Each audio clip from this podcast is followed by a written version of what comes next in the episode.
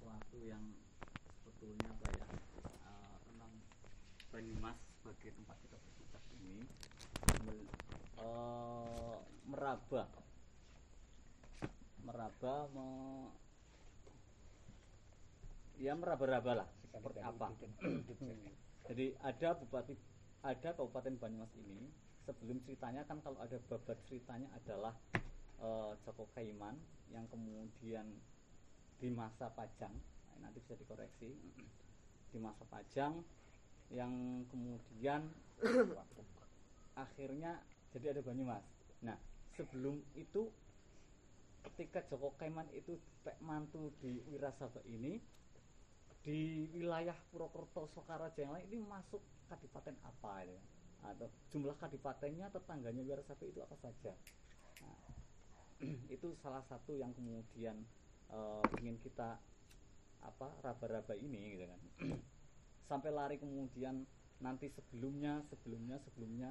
Karena kita banyak uh, cerita tutur yang menyatakan mengatakan bahwa Banyumas ini Banyumas yang hari ini adalah masa lampaunya adalah sebuah wilayah ataupun negeri yang tua. Dari mulai sebelum Banyumas menjadi pasir pasir luhur galuh sampai galuh purba sampai yang lain gitu.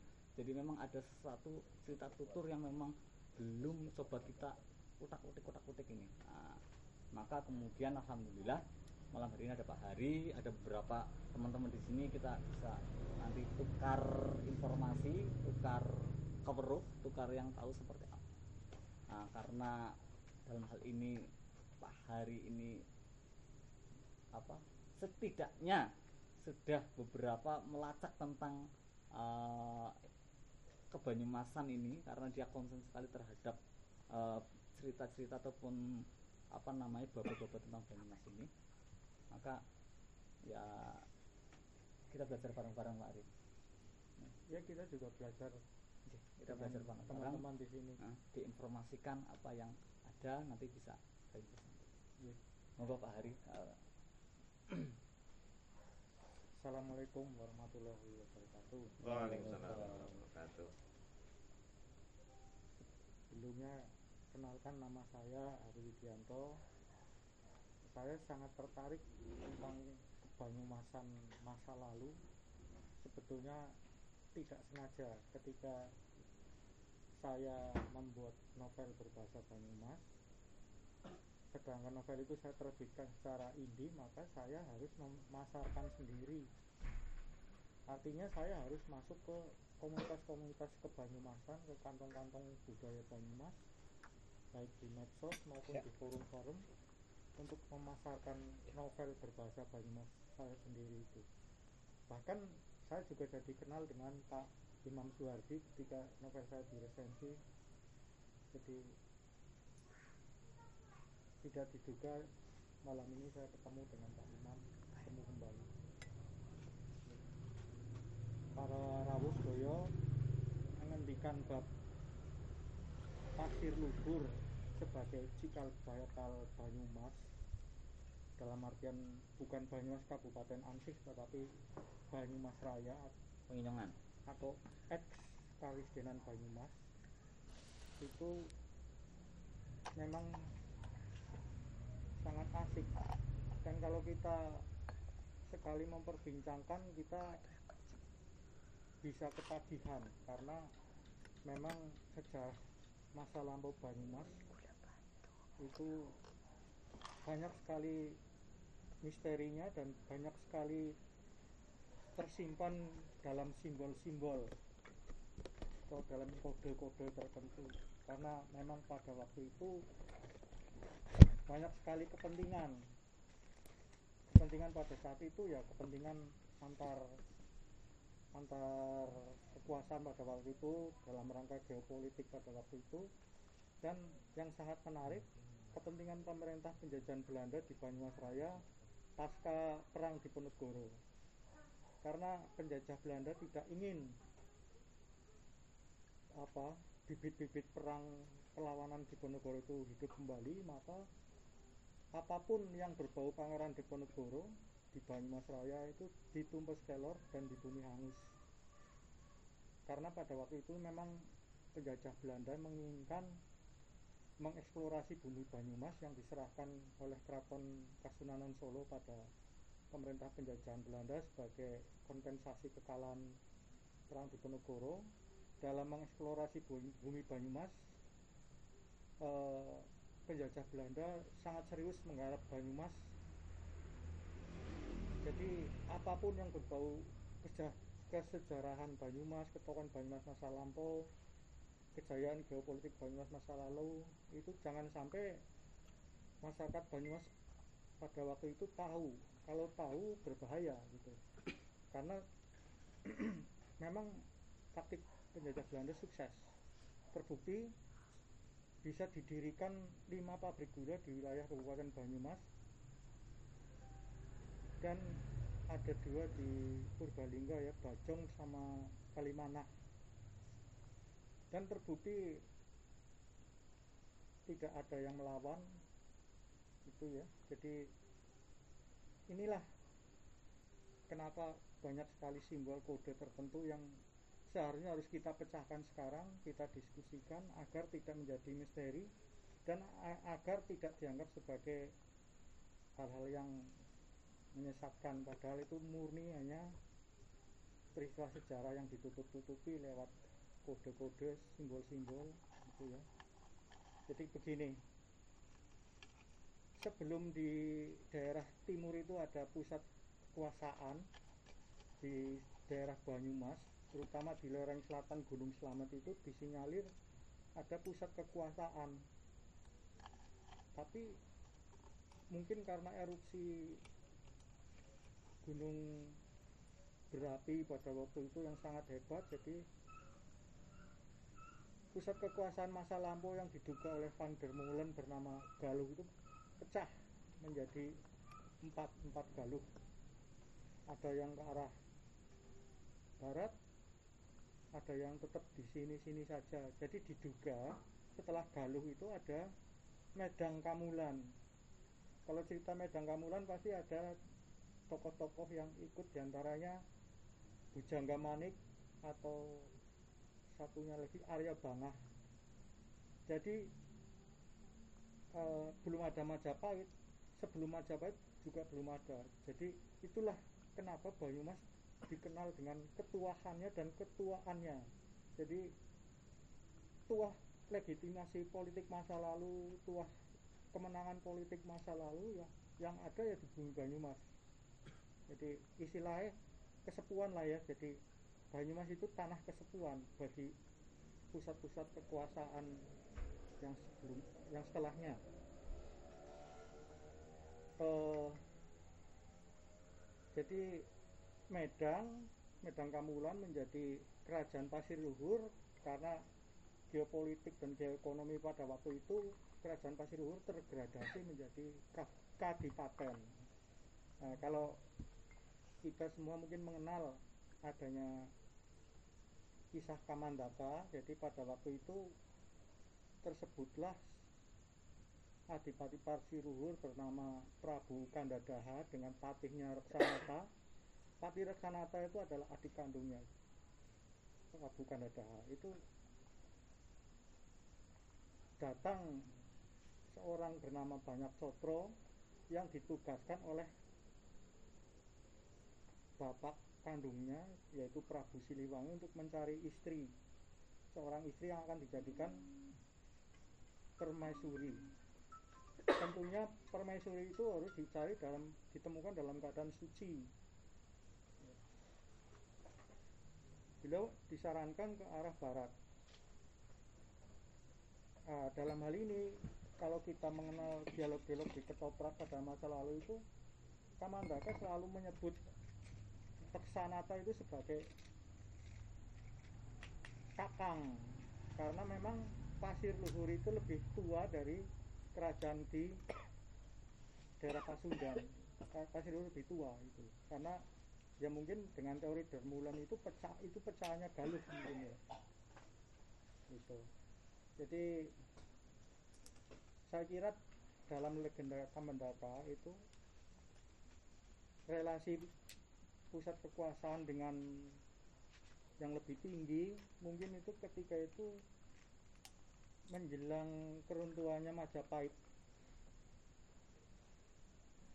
Nah, setelah era Kamandaka, Kamandaka ini Majapahit surut, muncullah Demak Raden Patah. Nah, relasinya Raden Patah ini sekitar tahun 1470 sampai 1518 itu dengan pada masa pemerintahan Adipati banyak galeh dengan patihnya patih Wira Kencana. Jadi di Pasir Luhur tampaknya ada tradisi kakak menjadi adipati sedangkan adiknya menjadi patih. Itu sekitar 1470 sampai 1580 mengacu pada masa pemerintahan Raden Patah jadi pada waktu itu memang Pasir Luhur sebagai kadipaten menjadi fasal atau bawahan dari Kesultanan Demak. Nah pada waktu itu geopolitik itu lagi ramai karena peta peta konstelasi politik tanah Jawa pada waktu itu Majapahit itu sedang sebelumnya dimusuhi oleh Demak pada waktu itu mungkin masih kadipaten dengan adipatinya Raden Patah anaknya Prabu Brawijaya empat ya. Itu konstelasinya lagi begitu. Terus akhirnya Majapahit memang surut dan Unsewunya dengan adanya ajaran baru itu. Ajaran baru itu terpusat di Demak. Sedangkan Demak itu menginginkan semua ex wilayah Majapahit yang sekarang yang pada saat itu sudah jadi wilayahnya itu semua dipati itu Nun Sewune uh, supaya melepaskan kearifan lokalnya. Otomatis menjadi pasal otomatis kearifan lokalnya harus menyesuaikan. Jadi singkat kata pada waktu itu Adipati Banyak Galeh dan Pati Wirakencana itu kedatangan putusan Raden Patah yaitu Syekh Mahdum Wali kita kenal dengan Syekh Mahdum Wali jadi agama Islam pada waktu itu menurut ajaran baru pada waktu itu sangat sulit berkembang terutama di pedalaman. Kalau di daerah pantai itu menyebarnya dengan jalan dagang tapi di pedalaman itu sulit karena di pedalaman itu mereka sangat kokoh dengan ajaran lamanya. Gitu. jadi akhirnya cara paling jitu adalah lewat kekuasaan. Jadi kalau mau jadi bawahannya Demak otomatis harus mengikuti polanya Demak gitu kurang lebihnya dan ya pada waktu itu masyarakat sulit menerima ajaran itu. Karena ajaran itu adalah tidak tampak. Pada waktu itu orang hebat adalah orang sapi orang yang mempunyai daya linui. Jadi maka konon ini saya pernah mendapat cerita membaca cerita. Jadi Syekh Madung Wali itu yang namanya wali ya tentu punya karomah. Karomah dari Allah Subhanahu wa taala mungkin ya. Jadi bisa karoma itu dipelajari sendiri atau turun begitu saja. Jadi yang namanya karoma ini hanya digunakan untuk yang perlu-perlu saja, tidak tidak tidak begitu gampang dipakai. Kalau gampang dipakai apalagi yang model sekarang itu ya bukan karomah lagi. Nun jika dikomersilkan misalnya tidak perlu ditunjukkan ditunjukkan, tapi memang pada waktu itu ya yang namanya orang hebat ya begitu. Maka saya Madung Wali itu Keadaan menunjukkan darurat, kehebatannya ya. iya keadaan darurat. Kegentingan atau kedaruratan menurut kepentingannya. Jadi menunjukkan kelebihannya akhirnya didengar oleh adipati atau adipati mempersilahkan masuk ke keraton. Akhirnya masuk. Ya berhubung apa ya pusat kekuasaan untuk adipati kadipaten Pasiruhur atau kadipaten yang lainnya adalah keniscayaan sebagai patron untuk berhubungan dengan komunitas lain adipati kadipaten lain atau kerjaan lain. Mungkin dan konstelasi politik pada waktu itu geopolitik pada waktu itu geoekonomi pada waktu itu kenisayaannya ya Adipati Pasiluhur ikut ikut Demak gitu takluk dengan Demak kenisayaannya memang nggak ada cara lain mungkin ya otomatis kalau ikut ya ikut. Nah jadi kehebatannya ini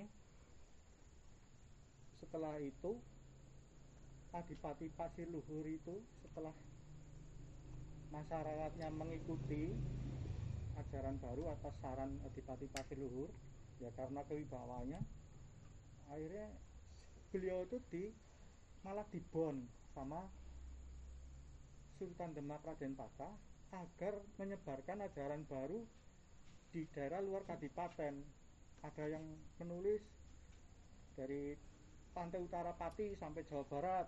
Beliau sukses. Akhirnya supaya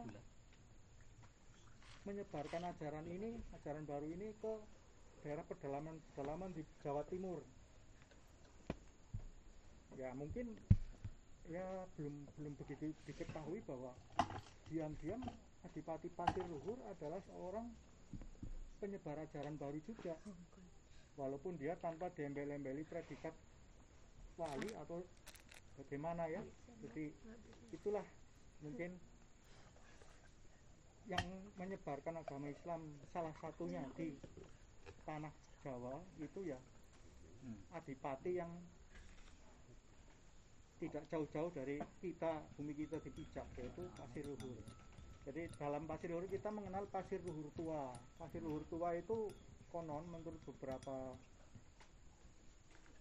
akademisi sejarah itu terletak di pinggir Kali Serayu. Jadi ada dugaan, ada beberapa dugaan oleh para akademisi itu terletak di atas bendung gerak Serayu. Di daerah situ sekitar itu ada bukit mungkin di Tambak Negara, Kali Bacin atau apa sekitar situ. Dan di situ ada beberapa nun sewu ada beberapa makam tua yang merupakan ada kaitannya dengan pasir luhur itu yang makamnya itu tidak membujur ke utara. Berarti itu memang makam-makam sangat tua sebelum ajaran baru itu datang. Nah ketika itu pada relasi Raden Patah sedang bersinggah sana dengan banyak galeh nah setelah banyak galeh itu diganti oleh adiknya Patiwira Kencana setelah sukses dalam mengembangkan ajaran baru ini Sultan Demak Raden Patam memberi gelar Mangku Bumi satu pada Adipati Banyak dan Mangku Bumi dua pada Pati Wirakencana. Kedudukannya kemudian diganti oleh adiknya Pati Wirakencana bersinggah sana sebagai Adipati Pasir Luhur. Belakangan ternyata anaknya banyak galeh Prabu Banyak Galeh ini banyak tulis seperti catatan-catatan sejarah itu ternyata apa ya balelo balelo tidak tatuk sama Demak dalam artian tanda kutip ya. ya mungkin mungkin juga Demak tidak begitu berkenan gitu. Ada yang menulis dalam tulisan itu mungkin ada sumbernya bahwa banyak tole itu dihukum diperangi oleh Demak dan ini konon membuat pamannya Patih Wirakencana yang menjadi adipati ini sangat sedih dan sangat malu sama Demak tapi mungkin masyarakat sekitar Pasirul sendiri tidak begitu keras dalam hal ini terbukti di Taman Sari itu kok ada situs tanah Buddha. Itu sebagai cagar budaya itu bukit yang berapa hektar itu mungkin itu sebagai kompensasi untuk itu ya. Mungkin lah kalau dihubung-hubungkan ya kenapa di situ ada tanah Buddha? Jadi dalam catatan sejarah ini adipati banyak galeh atau adipati Wirakencana ini kemudian yang diduga memindahkan pasir luhur dari pinggir sungai Serayu ke pinggir sungai Logawa yang diduga di Karlongwas tepatnya di desa Pasir. Jadi inilah awal-awal surutnya Kadipaten Pasir Luhur. Jadi pada waktu itu Demak sudah runtuh atau sudah redup sudah menjadi kadipaten lagi digantikan oleh pusat kekuatan baru Demak itu jadi Pajang pada waktu itu memang ada persaingan politik kompetisi politik antara Sultan Hadiwijaya Sultan Pajang dengan Arya Penangsang yang menguasai Demak ini konon memindahkan kota Praja Demak ke Jipang Panolan. Jadi dengan berakhirnya Arya Penangsang dalam pertempuran yang penuh strategi siasat yang dimotori oleh Ki Juru Mertani Ki Ageng Pemanahan dan dengan maskotnya Danang Wijaya ini dengan tombak apa itu? Kayu pleret. kayu pleret sedangkan Arya Penangsang dengan keris kobernya itu akhirnya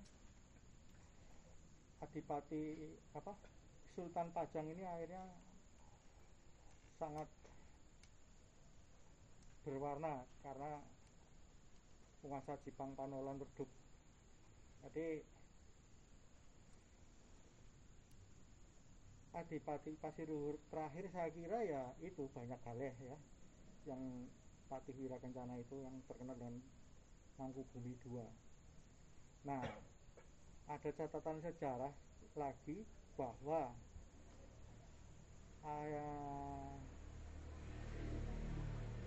apa kekompakan elit-elit pasir luhur ini kurang kurang terjaga. Jadi ada usaha-usaha seperti dari keponakannya itu diduga anak dari Prabu Banyak Belanak ini meminta tanah Palungguan sama Adipati Wira Kencana diberi tanah palungguan. Tapi ini memicu ke apa iri hatian ke iri hatian elit politik pada waktu itu. Malah yang notabene keponakan yang lain ini atau ya keponakan yang lain ini malah menghadap langsung Sultan Pajang memberi palungguan juga. Itu ada yang di pasir wetan ada yang pasir kulon ada yang pasir lor pasir kidul. Terus ada yang di mana mungkin daerah di Darja ada mendirikan sendiri pusat kekuatan kecil-kecilan. Nah ini saya kira kesempatan ini Nun Sewu dimanfaatkan oleh Sultan Pajang karena apa kalau pasir luhur dibiarkan berjaya itu bisa menjadi batu sandungan pusat kekuatan yang lain yang sedang ada gitu. karena dipandang ketuaannya dipandang ketuahannya itu jadi ya akhirnya memang Pajang selesai dilanjutkan dengan Mataram. Akhirnya Kasultanan Pak Kadipaten Pasir Luhur menjadi situs mungkin astana pasir itu yang antara Sungai Logawa sama Sungai apa itu mengaji ya. Mengaji. di situ itu itu bahkan mendapat kekancingan dari Sultan Mataram pada waktu itu pada masa kalau tidak salah pada masa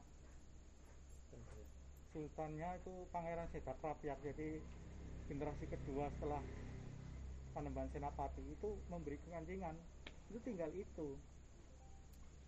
Nah dalam catatan-catatan sejarah itu uh, Pasir Luhur itu membina hubungan baik dengan uh, kerajaan yang di Pasundan Pajajaran. Mereka saling berbesan. Itu uh, banyak Sotro putra Prabu Siliwangi dengan Putri Bungsu Cipta Rasa putra Adipati Kandadaha itu. Itu terus uh, Pasiruhur juga Adipati Pasiruhur berbesanan dengan Ki Ageng di Kota Gede waktu itu. Terbukti di catatan sejarah ada anak dari Adipati Pasiruhur bernama Nyi Wirasaba yang kebagian tanah juga dari apa pendahulunya itu pan, Panglungguan. Ini Wirasaba saya duga ini menikah dengan pembesar di Wirasaba mungkin dengan Adipati Wirasaba. Jadi Majapahit sama maksud saya Pasir runtuh dilanjutkan dengan Wirasaba. Tapi sudah ada jembatannya dulu mereka sudah berbesanan dan terbukti itu Adipati Wirasaba bernama Katuhu Adipati Katu yang bergerak bergerak bergelar. Adipati Urang apa ya? Itu kan anak dari keluarga Pasiruhur jadi Katuhu itu anaknya Pangeran Baribin dengan Dewi Rara Pemekas dari Siliwangi. Kalau tidak salah ini Dewi Rara Pemekas kakak perempuannya Kamandaka. Mungkin satu ibu atau lain ibu gitu ya. Mungkin ada dua kemungkinan. Dan pasir luhur surut diganti kekuatan baru di daerah Banyumas yaitu Wirasaba. Itu terus darah murinya pasir luhur ini keluarga banyak klan banyak itu ditambah lagi dengan menikahnya Joko Kaiman Raden Joko Kaiman. Raden Joko Kaiman adalah anak dari pangeran cucu dari pangeran Baribin dari anak bernama Banyak Sosro Banyak Sosro itu menikah dengan putri Adipati Pasir Luhur jadi inilah relasi, relasi antara Pasir Luhur dengan Wirasaba. Jadi sebenarnya pusat kekuatan politik pada itu kekuasaan itu pada waktu itu satu pohon, satu rumpun, satu darah. Jadi tidak ada yang lebih tua dan lebih muda pada waktu. Masing-masing sudah ada pokoknya, bibitnya, tapi kejayaannya ber, beralih gitu. Beralih ke Wirasaba itu masih sebelum Banyumas ya Mas ya. Mm-hmm. Kita percepat aja. Sebelum Banyumas. Jadi uh, ya singkat cerita pada perjalanan Wirasaba itu kan lahirnya pamali ipat-ipat. Jangan naik. Ya, jangan bepergian pada Stupaing jangan naik jaran, jaran jangan tinggal di Balai Malang. Jangan ma makan pindang banyak. Karena memang ya awal sih awalnya aja kita pindang banyak atau urutannya aja. Jadi tragedi ini pamali ini sebenarnya munculnya berkaitan. Ada timelinenya urut-urutan jadi disinyalir diduga itu perginya Adipati Pergautama pertama dipanggil Sultan ke kota Praja Pajang. Ya sekarang mungkin sekitar Sukoharjo itu perginya pada hari Sabtu Pahing hmm. mungkin mungkin ini dugaan saya loh ya dugaan hmm. saya itu kan lipat-lipat ya. Iya jadi mungkin di Wirasaba itu Sabtu Pahing itu lagi pasaran mungkin lagi rame-ramenya orang bertransaksi dagang. Nah, terus mau pergi ke kota Praja Pajang itu antara daerah di Mangkon ya? Wirasaba itu melu ikut ke Mangkon ya? Apa uh, iya. Bobot, apa? Buka, buka teja buka teja. Dari daerah Wirasaba ke sana naik kuda ya. Itu kan perjalanan jauh. Mungkin harus menyiapkan ubah rampenya sangunya bekalnya. Misalnya arem-arem lah ya kalau orang kita bawa arem-arem untuk bekal di jalan terus juga mau pergi jauh itu kan butuh waktu lama perjalanan pulangnya juga lama. Mungkin ada rembuk-rembuk yang belum selesai apa hubungan apa itu belum selesai diselesaikan rembukannya itu kan panggilan mendadak. Nah maka pergilah naik kuda bang ke kota Praja Pajang untuk menyerahkan putrinya ini apa bernama Dewi Sukartimah ya sebagai upeti gondong pengarem-arem pada Sultan. Jadi memang waktu itu ya Pasiluhur ya Wirasaba adalah daerah perdikannya pusat kekuasaan waktu itu. Jadi mungkin tidak dituntut harus membayar pajak secara rutin tapi pada suatu kisawanan ageng mungkin dua tahunan sekali harus datang gitu harus membawa upeti. Nah di sana diserahkan akhirnya mendapat protes dari Ki Demang Reka begitulah ya. Mm. Terus saya ini terjadi kesalahpahaman akhirnya Adipati Tegautama Oh. satu pulang dengan mengu- mengutus pembunuh harus menghukum mati beliau. Beliau lagi tinggal di daerah antara Purworejo Kebumen singgah di Balai Malang di tempatnya Ki Ageng siapa itu?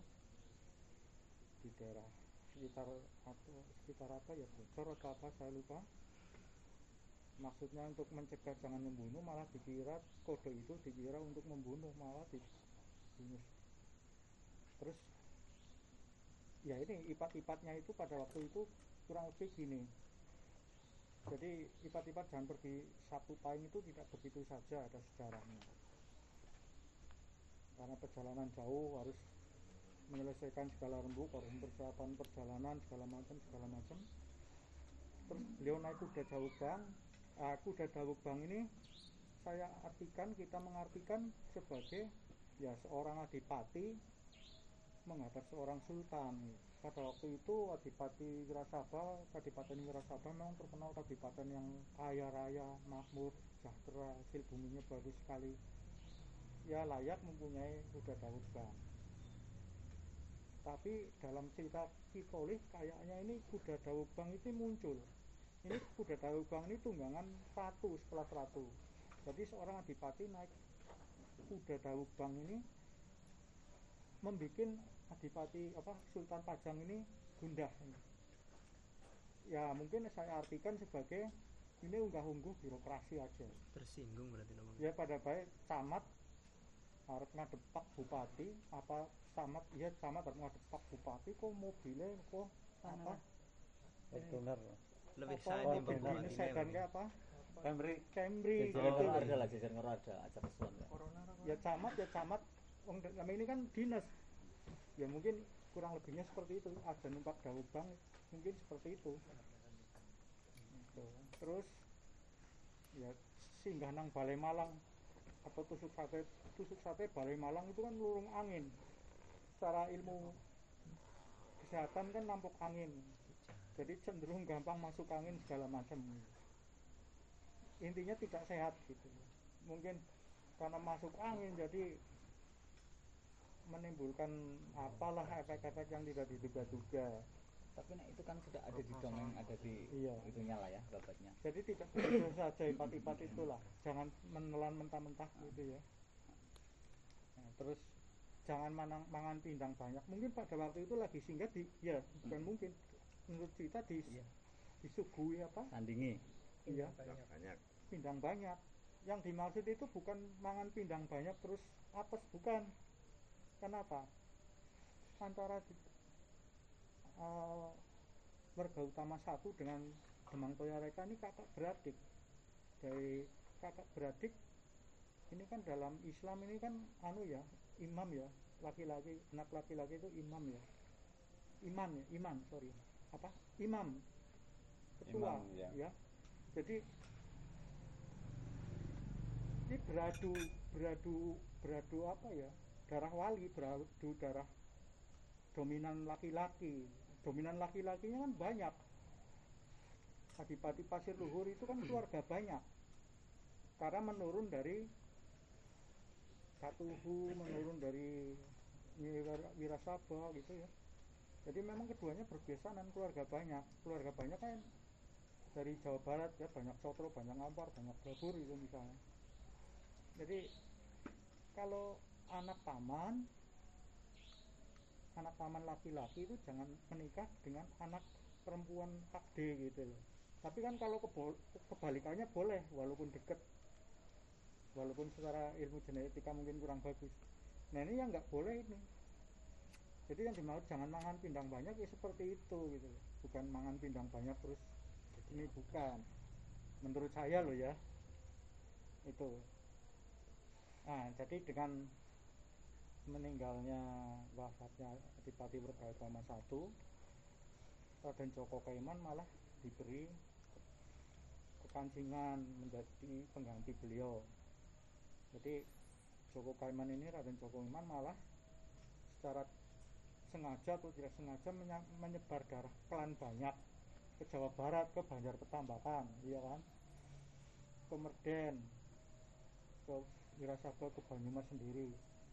Jadi ya ketahuilah bahwa masyarakat Banyumas ini betapa pekatnya darah-darah yang bagus-bagus dari pajajaran yang banyak terus darah Pasiru sendiri terus darah Majapahit juga ada dari Pangeran Baribin itu makanya orang Banyumas itu di mana-mana dikenal dengan orang yang suka luas bergaul supel mungkin. Karena begitu jadi pandai berdiplomasi di antara sesama segala macam.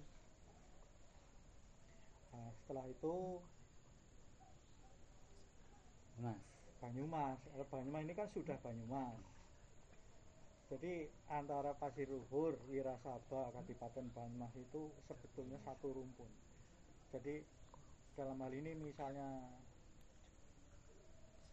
Wirasaba sebagai cikal bakalnya uh, lantas menjadi Purbalingga sekarang bukan berarti Purbalingga lebih tua dari pas, apa Kadipaten Banyumas. Karena Joko Kaiman memindahkan Wirasaba secara de facto ke Jawar misalnya Jawar Banyumas bukan. Jadi semua itu kesatuan. Tidak ada yang lebih tua ada yang lebih muda. Tidak ada yang lebih jaya atau tidak ada yang tidak jaya. Semua semua kesatuan. Itulah uniknya Banyumas darahnya bercampur bahkan setelah setelah periode Banyumas atau sedang dalam keadaan Kadipaten Banyumas orang-orang Banyumas darahnya kecampur lagi dengan darah Mataram pada saat Kesultanan Mataram di bawah Mangkurat I itu diserbu oleh Sunan kan rata tanah konon Kesultanan di Kerten apa di di Pleret di Pleret ya itu gedol keraton. Permaisuri selir bahkan sampai niaga sinden dalang itu ikut ikut boyong demang para punggawanya pada ikut boyong itu mereka bahkan menetap di Banyumas. Setelah mang, apa Mangkurat satu wafat bahwa di Banyumas dan dimakamkan di Tegalarung disem, disirami disucikan di Pasiraman Kuncen itu banyak yang menetap di sini beranak pinak segala macam tapi ada juga yang ikut ke Kertasura ketika apa Pangeran Adipati Anom atau mahkota, putra mahkotanya itu mendirikan keraton baru di Kertasura ya begitu Iya. Mas yang Nggih, nggih. sampai sudah sampai Banyumas Ya. Ada titik tadi di mana sebelum Banyumas ini kita melampaui Wirasaba. Wirasaba adalah pasir luhur. Ya, tadi. Sebelumnya. Nah, sebelumnya ya kan. Sekali ya. Jadi Wirasaba pasir luhur ya kan meskipun itu satu darah ya benar ya Iya. satu darah tadi disampaikan tapi ada yang menarik tadi eh yang belum terulik banyak kalau sudah pada tingkatan pajang ceritanya tentang eh, apa awal Banyumas Banyumas ini sendiri tapi tadi ketika atau pasir luhur ketika Kamandakan dan semua cerita-cerita itu menariknya adalah ketika sampai pada Galuh yang kemudian terbelah. Terbagi-bagi. Nah, ini kan satu apa namanya eh, mundur yang sangat jauh sekali kan ya.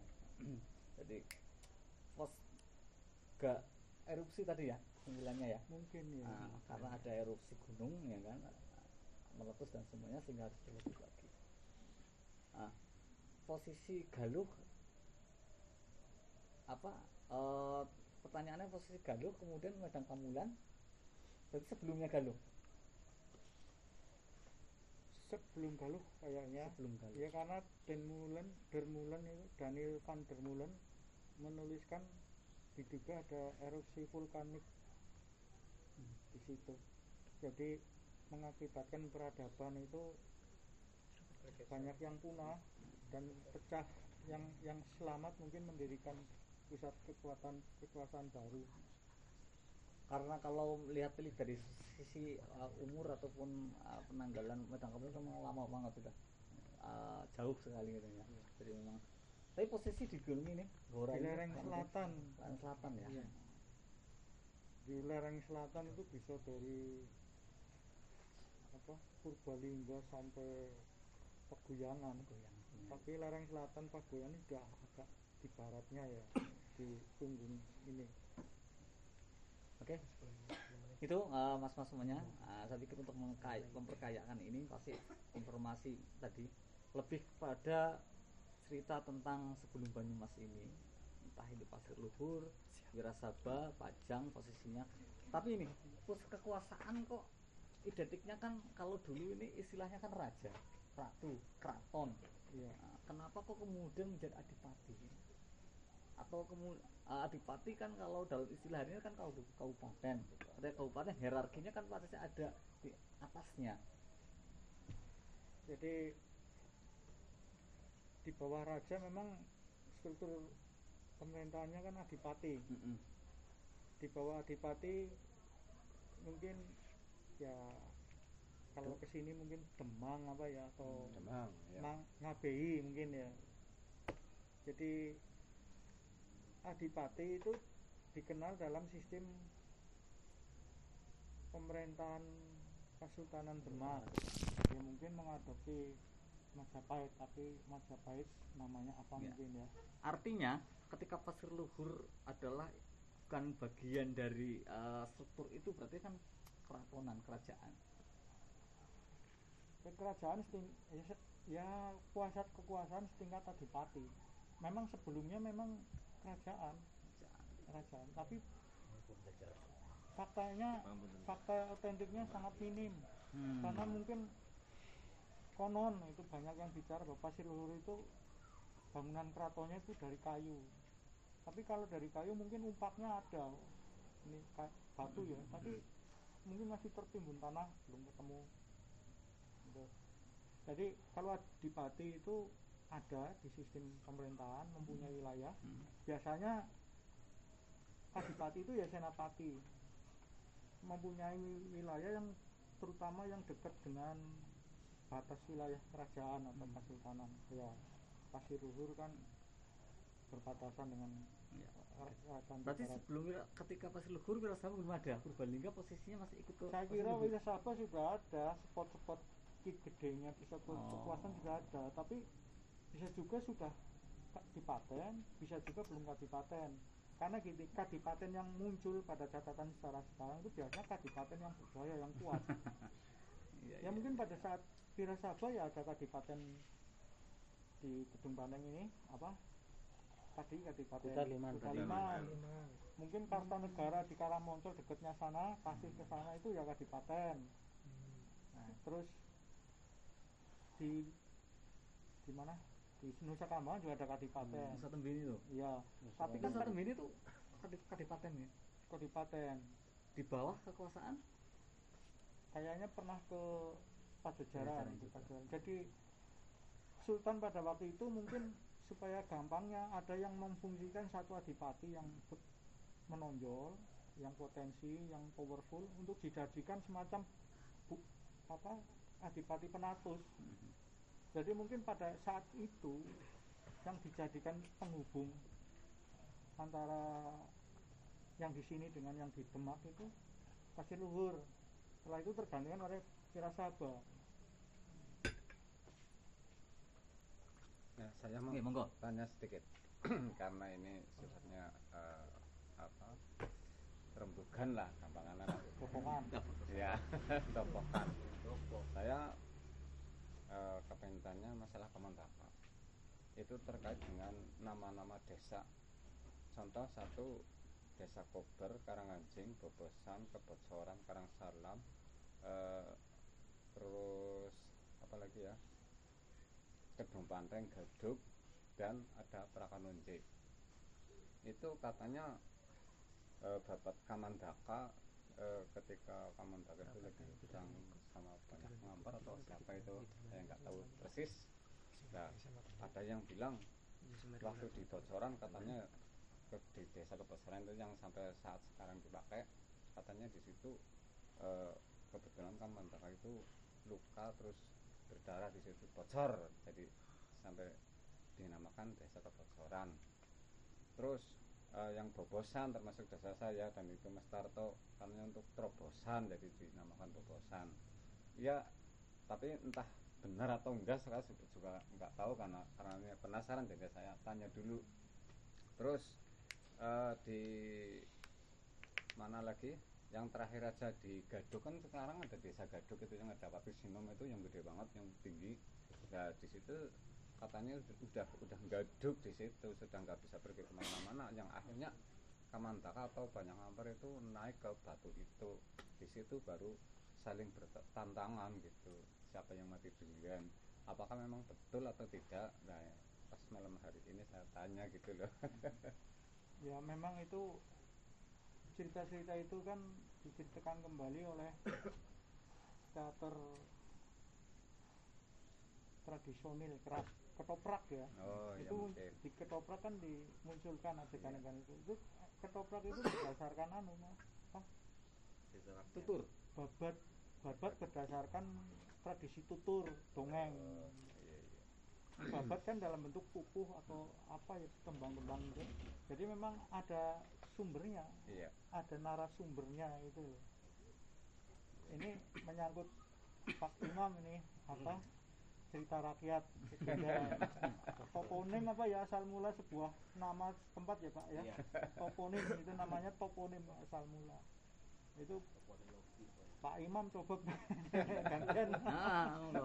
gantian wedang ya Karang Salam sing Iya. Kang. Nah, Karang Salam ini ini Mas Anto. Karang Baru Salam. Tahu beliau kan Karang salam katanya banyak pohon salam Iya. Terus datang. antara Bobosan sama Karang Salam itu kan ada uh, gelumbul Parakanonje. Parakanonje. Ya. Katanya itu banyak sekali Pohon onje kan itu kan pohon burus itu. Iya, burus. Burus ya. Terus kebocoran katanya di situ bocor. uh, bocor darahnya keluar di situ. Terus akhirnya uh, di gedung Banteng itu digaduk itu. Sebelum digaduk itu melewati sungai nah, yang namanya sampai sekarang Sungai Jengok. Ah, di Sungai Jengok itu katanya di situ udah bingung loh sebelum ke Gaduk aduh di situ mengok-mengok jadi di- sungai itu dinamakan Sungai Jengok. Terus akhirnya ke Kedung Banteng yang sampai sekarang dinamakan Desa Gaduk. Di situ sudah Gaduk di situ naik ke batu batu anu apa batu sinum yang tinggi. Saya juga pernah ke sana. Monggo yang lain nggih. Nah, ya kemen nambahi eh, Kang Ian itu tadi. Mungkin ini saya sih hanya menyampaikan sesuatu yang dari obrolan saja ya di dengan teman juga yang kemarin. Ya mungkin dia juga baru melakukan satu riset ya.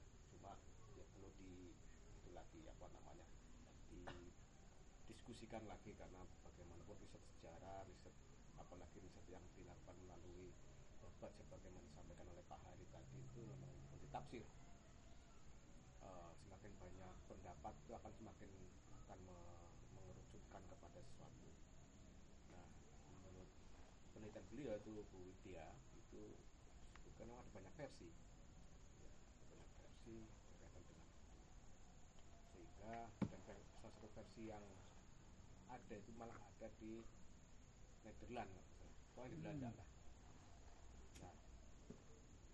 Tapi yang jelas bahwa di dalam versi-versi tadi nama-nama menurut beliau ya saya anak mengutip saja nama-nama desa-desa yang disebutkan tadi itu ada di dalam kota-kota tersebut. Oh iya berkaitan dengan perjalanannya Kamandaka tadi. Iya. termasuk tadi yang disampaikan oleh Pak Hari ketika di, di apa namanya dicari saudaranya ya ber, ber, ber- ber- apa, ber- jago. adu jago ya dan berperang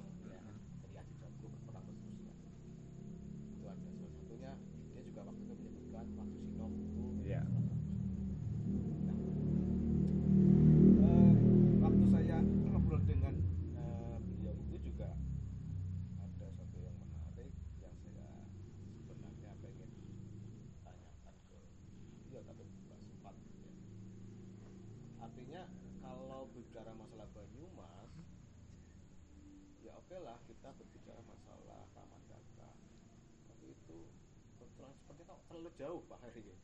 jauh sekali gitu loh walaupun itu memang eh, akar ya akar dari Banyumas dari Pasir Luhur karena di Pasir Luhur sendiri itu eh, titik temu antara Galuh dengan dengan Medang. Medang Kamulan ya itu kan Jawa Timur ya itu eh, satu yang sebenarnya perlu menjadi pembahasan tersendiri itu kutub istilahnya kutub itu Medang memang ada dua pendapat ya di Jawa Timur atau di lereng selatan Gunung Slamet. Nah itu juga saya Pak Aman. Eh, ada yang eh, mengacu ke Bujangga Manik tokoh pengelana Heeh. ada yang bilang juga para pendahulu keraton-keraton di Jawa Barat di Jawa Timur itu aslinya dari sini katanya. Oh iya. Ada iya, yang iya. ada dua pendapat. Saya juga pernah baca itu Pak apa ya bahwa yang ada di Jawa Timur itu adalah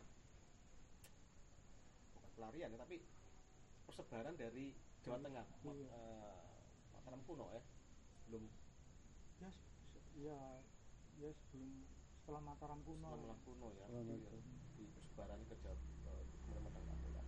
Nah, cuma yang menarik kan ketika kemudian ada perpaduan antara Medang- kalau misalnya kita pakai versi yang Medang Kamulan itu Jawa Timur dengan Jawa Barat itu ada di titik temunya. titik temunya di situ.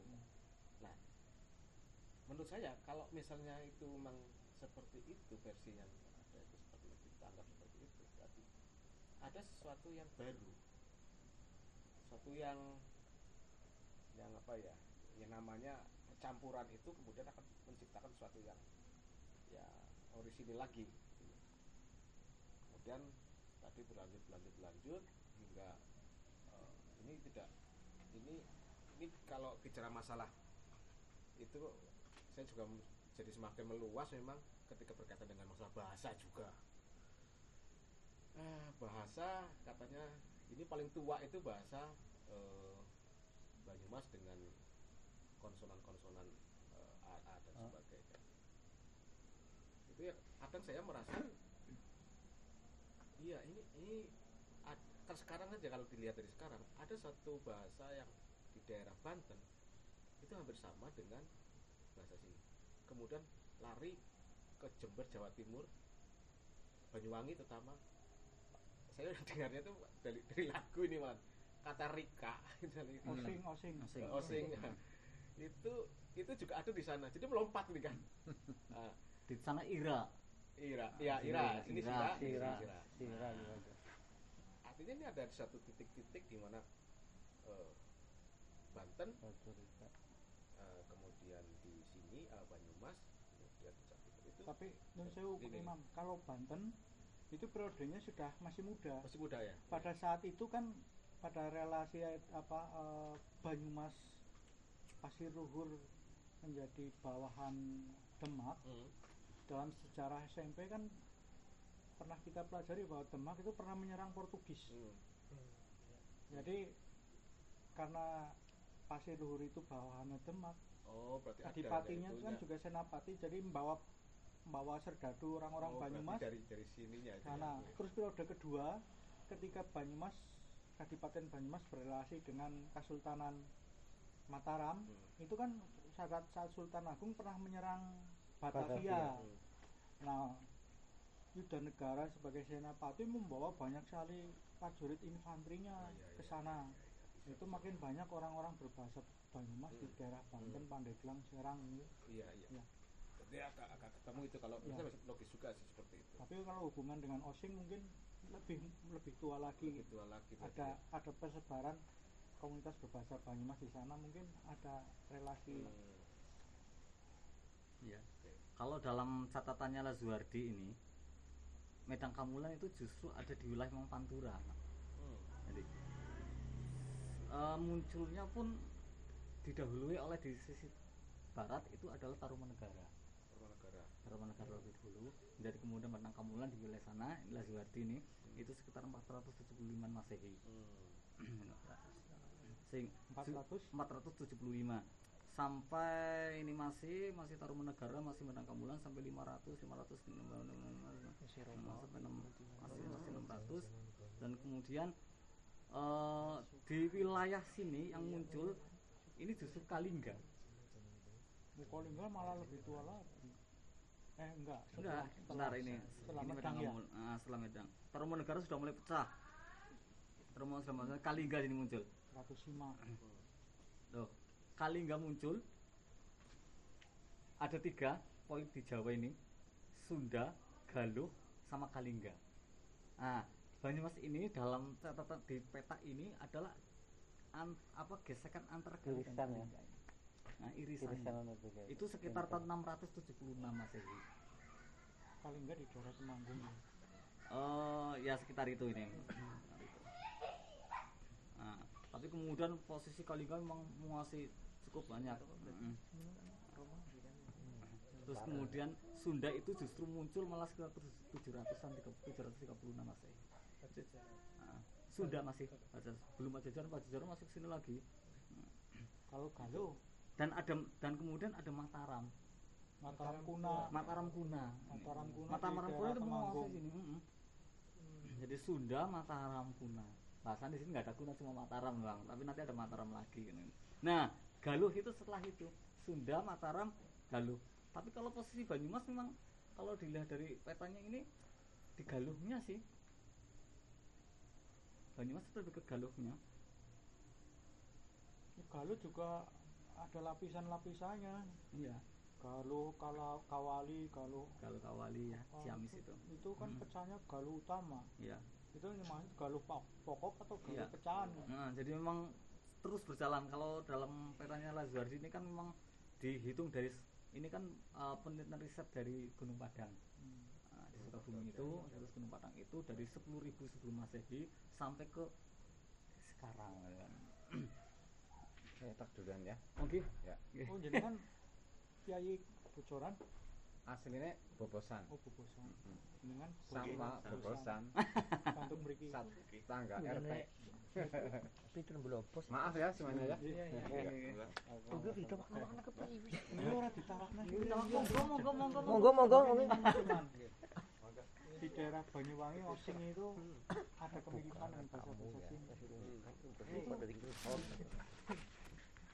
pada waktu itu memang ada cerita bahwa tulisan-tulisan lo ya bahwa Pasir Luhur ini pernah pernah menyebarkan agama Islam di kekuasaannya Menak Jinggo Blambangan di daerah Banyuwangi itu kan Menak Jinggo. Atau ada yang bilang pernah berperang atau gimana gitu. mungkin itu relasinya dengan itu. Pisang. Fredo itu. Tapi memang banyak banget ya kerajaan-kerajaan di Jawa ini ya bergesernya tuh cepet-cepet man 10 tahunan 20 tahunan oh enggak enggak. Oh, 20 tahunan kan Demak lebih dari 20 Iya, tahun. berarti ini Kalau lebih- Demak yang tercepat. Ber- oh cuma cepet ya? Iya. Nah ya Hogia Sapia kan contohnya. Apa? Hogia Sapia ya aduh apa? Eh, Sanjung. Osmani itu nyaplok Konstantinopel sama Bizantium. Itu 500 tahun perang hampir setengah abad baru kecaplok tapi menjadikan Hagia Sophia itu tidak dijadikan sebagai masjid itu kan Oh, iya. gereja ya Gereja. punyanya. Konstantin Konstantin Agung ya Katedral. yang disayangkan sama Paus jadi ya. anu apa zo- zona netral ya Mm-mm. tapi Demak mencaplok Majapahit yang notabene imperium udah 400-an tahun itu cuma dipertahankan 20 tahun saja karena apa ya memang tandingannya jere candinya tidak dijadikan sebagai masjid. Bukan itu Demak itu merubah sistem tatanan pemerintahan yang kearifan lokal dengan sistem sistem baru itu loh. Ya para adipati pa- eh, pada apa berontak. Pada nggak suka gitu. Makanya pemberontakan terus. Jadi dalam hal ini ke- kekaisaran Utsmani memang pintar. Raja Mahmed II itu pintar sekali sampai detik ini loh Konstantinopel kan jadi Istanbul ya mas. Kan hebat. Demak nggak hebat menurut saya kurang hebat. Nah tidak memakai kearifan lokal. Pemerintahan para demang-demang lah istilahnya di Konstantinopel Bizantium itu tetap menjadi demang tetap menjadi tidak menjadi ajaran yang dipeluk oleh dipeluk oleh Ma- Sultan Mahmud tetap jadi kearifan lokal tetap makanya damai. Tapi demak buktinya uh, yang tidak yang tidak mengikuti diperangi. Kalau enggak diperangi diperangi sampai takluk kemudian ikut. Anak-anak ini demak Pak. Hari Yusewu itu katanya dengan itu eh, Orang di, di, di, di Demak itu kan eh, mungkin lebih eh, ada ada ada satu kekuatan selain kekuatan secara apa namanya politik ya politik. Struktural. Di politiknya itu kan ada para wali yang menjadi eh, salah satu yang menarik itu adalah yang namanya Sunan Kalijogo itu dan dan itu yang sangat sangat sangat kuat sehingga kemudian memunculkan banyak sekali apa namanya perubahan-perubahan di di wilayah Jawa terutama pedalaman sehingga kemudian menjadi Islam yang saya saya ini dugaan juga. Namanya sekarang kejawen. Kejawen itu adalah Islam itu sendiri yang eh, apa itu dari dari karya-karyanya Kalijogo juga menjadikan syariat itu dengan cara yang yang yang berbeda dengan tembang. Tapi tembang itu sudah tembang itu sudah me- menghubungkan dengan syariat yang kalau zaman sekarang ini tasawuf. Ilmu kebatinan. Ya jadi tidak pada syariatnya tapi pada tasawuf. Karena dengan tasawuf itu sendiri bisa menjadikan masyarakat itu secara hakiki itu me, me- me- me- apa namanya mengagungkan tauhid yang menjadi pertama kali. Memang belum ada yang mengatakan bahwa dakwah Sunan Kalijogo belum selesai. Karena baru tauhidnya itu di- di- diangkat dia dengan oh, masyarakat sudah sangat kemudian eh, sekarang banyak yang yang, yang terpengaruh sehingga ya muncul itu adalah kejawen itu jadi makanya kalau kalau sekarang sih yang muncul misalnya kayak yang orang anu tapi ya sembahyang tapi yang sembahyang ya ya seperti itu seperti itu.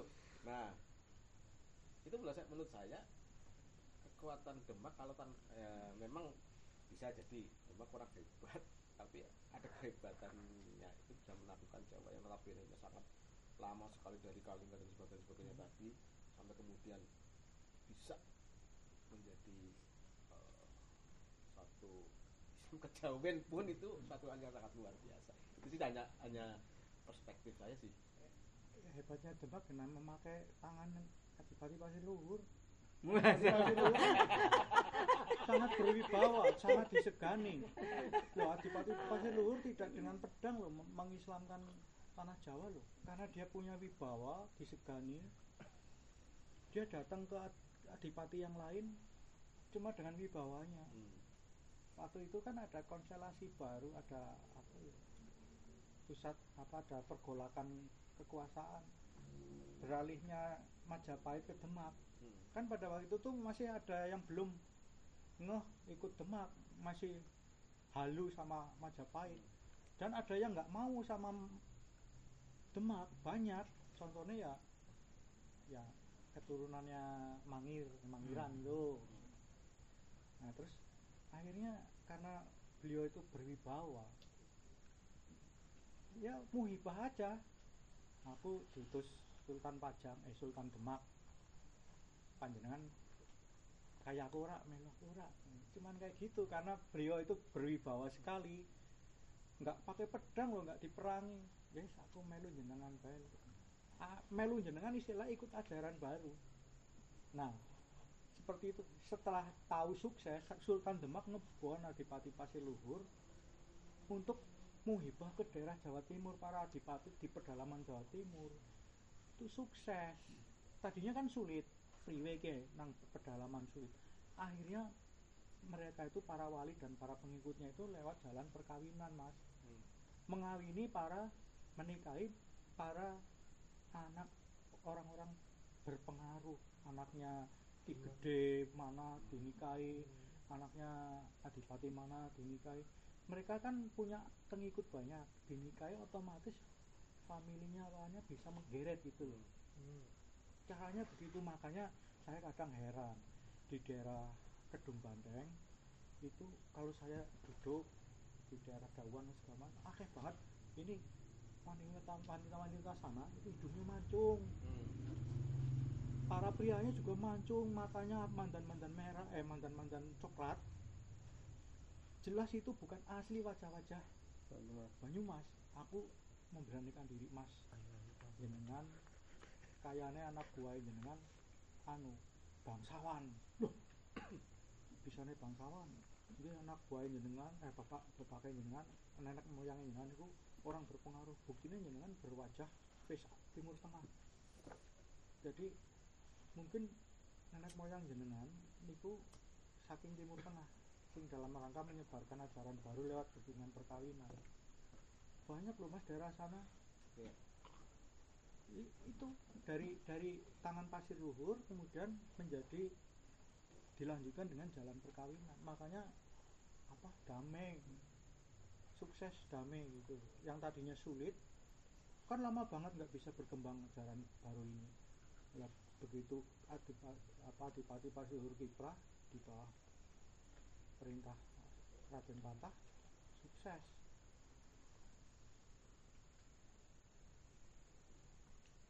Oh yang lain nambahin nambahin apa ini? Mas Efur Iya, iya. Jadi sedikit anu ya, saya masuk ke bahwa Ki Madum Ali itu memang utusan daripada Demak sehingga sekitar 1470 atau mendekati eh, apa di 15 lah itu kan. Eh, masuk ke 15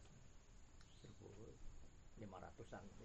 15 18 15 8 ya artinya artinya 500-an Eh, itu memang ini saya mengutip. Yang pertama itu adalah ketemunya makam Syekh Mahfum Ali. Itu. Itu Gus Dur pada tahun lupa. Banyak lawas banget ya. Saya, saya mengambilnya dari situ bahwa eh Syekh Mahfum Ali ini memang utusan dari Demak empat empat orang gitu. Eh, setelah Demak ini eh, belum berdiri masjid. Belum berdiri masjid Demak itu Syekh Mahfum Ali itu dengan tiga orang temannya ini sudah masuk Eh, lantas sebetulnya saya Mahfum Ali masuk ke Banyumas ini atau ke Pasir Luhur ya pada masa itu banyak ngalah itu ya. Saya tadi baca banyak banyak banyak ngalah itu. Itu dalam versi yang lain termasuk dalam catatannya eh, Pak Sugeng begitu. Itu tanpa sebuah peperangan begitu nah sehingga ajaran baru yang masuk ke Banyumas ini itu mm, diterima oleh banyak ngaleh begitu. Nanti memang ada ada ada peristiwa pembolotan pada pada masa masa seterusnya itu. Ada banyak pole banyak banyak Nah, eh, sehingga tersebarlah Islam di atau ajaran baru ini di di Pasir Luhur ini. Nah, sehingga cukup cukup besar memang gitu. Cukup pesat. Cukup pesat cukup cepat dan cukup cukup besar juga. Nah, sampai hari ini juga cukup besar. Eh, lantas memang dari Demak ini memang mengambil itu mengambil eh, beberapa orang sebetulnya begitu. Artinya rombongan begitu justru untuk menyebarkan di Jawa Timur bawa ke sana. Tapi dia ke Jawa Barat. Kalau Jawa Barat ini sudah ada dari dari yang dari Demak ke Jawa Barat ini ini sudah ada. Sehingga hanya menyebar di eh, Jawa Timur begitu. ada catatan sejarah pak katanya Pasir Luhur berkiprahnya sampai Karawang mungkin iya. sebagian orang mungkin ya Oh iya ya, iya artinya ini gini kan dekat gini ya. iya Eh, di, di, di- A- ada irisannya dari Oh pasir iya Gede iya, juga iya. mungkin mungkin mungkin juga lah ini Sama diambil kembali sama ke sana. peta yang cukup besar. Nah itu eh, sehingga Jawa Timur sebelah utara ini justru yang mengislamkan itu adalah orang-orang pasir luhur. Hmm. Nah sehingga sampai pasir luhur menjadi Banyumas ini di sini sangat sangat kuat ya dalam pola pola Islamnya kuat. Eh, cuman memang tetap di mana-mana akan terjadi dua dua irisan ya atau dua dua apa ya dua pemahaman begitu. Eh, satu itu adalah kejawen. Nah, kalau "Ih, kejawen itu memang iyalah. Kejawen itu memang sebetulnya irisan dari, dari Islam itu sendiri sebetulnya begitu. Nah, lantas eh, Islam yang yang dibawa oleh kiainya begitu. Nah, maka jangan lupa bahwa agama, baru ini datang ke sini itu, itu adalah yang membawa itu adalah orang dari sana begitu. Jadi tidak mengenal budaya di sini begitu. Justru lebih banyak eh, datang itu dari Kampuchia gitu. ya. Nah, Patah itu kan Kampuchia itu.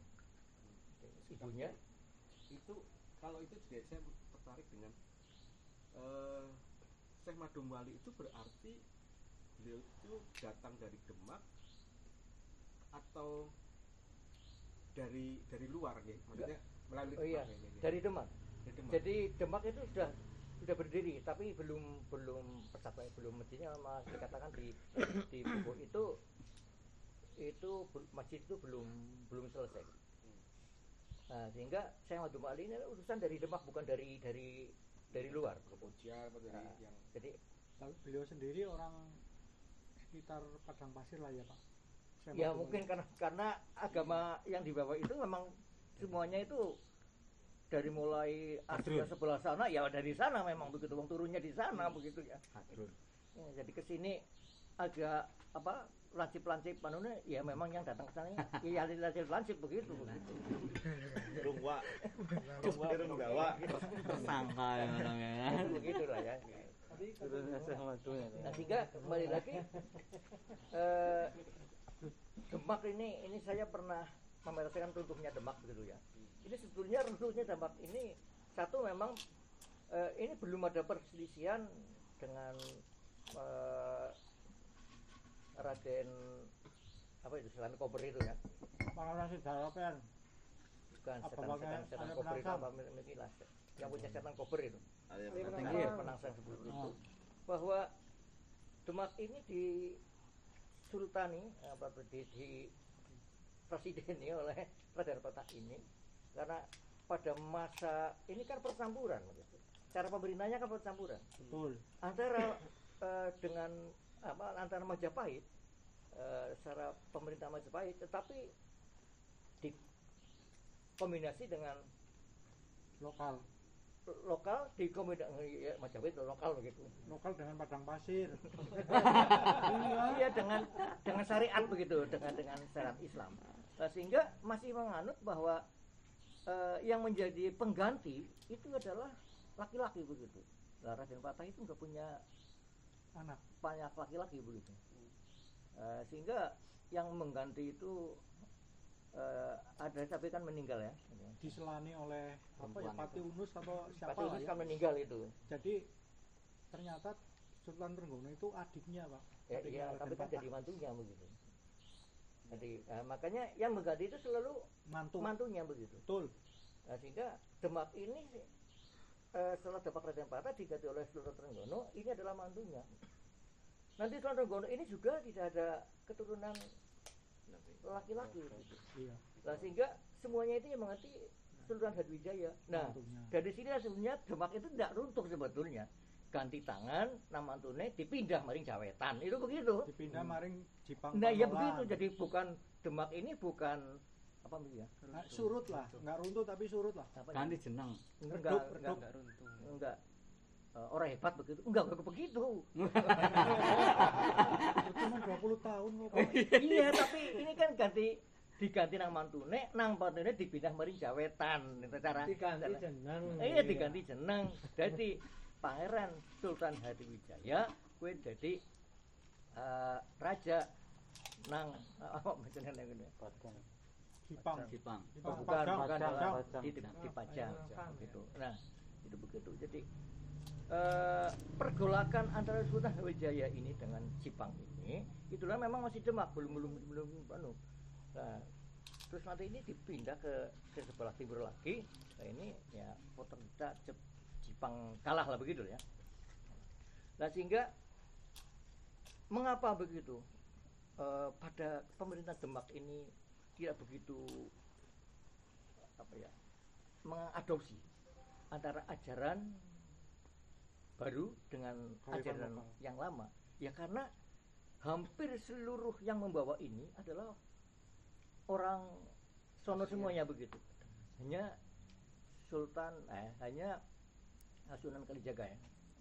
Nah maka memang seperti Pak Imam tadi eh, eh, Sunan Kalijaga ini mengambil alih nah, sehingga mensatukan budaya dengan eh, apa syariat ini.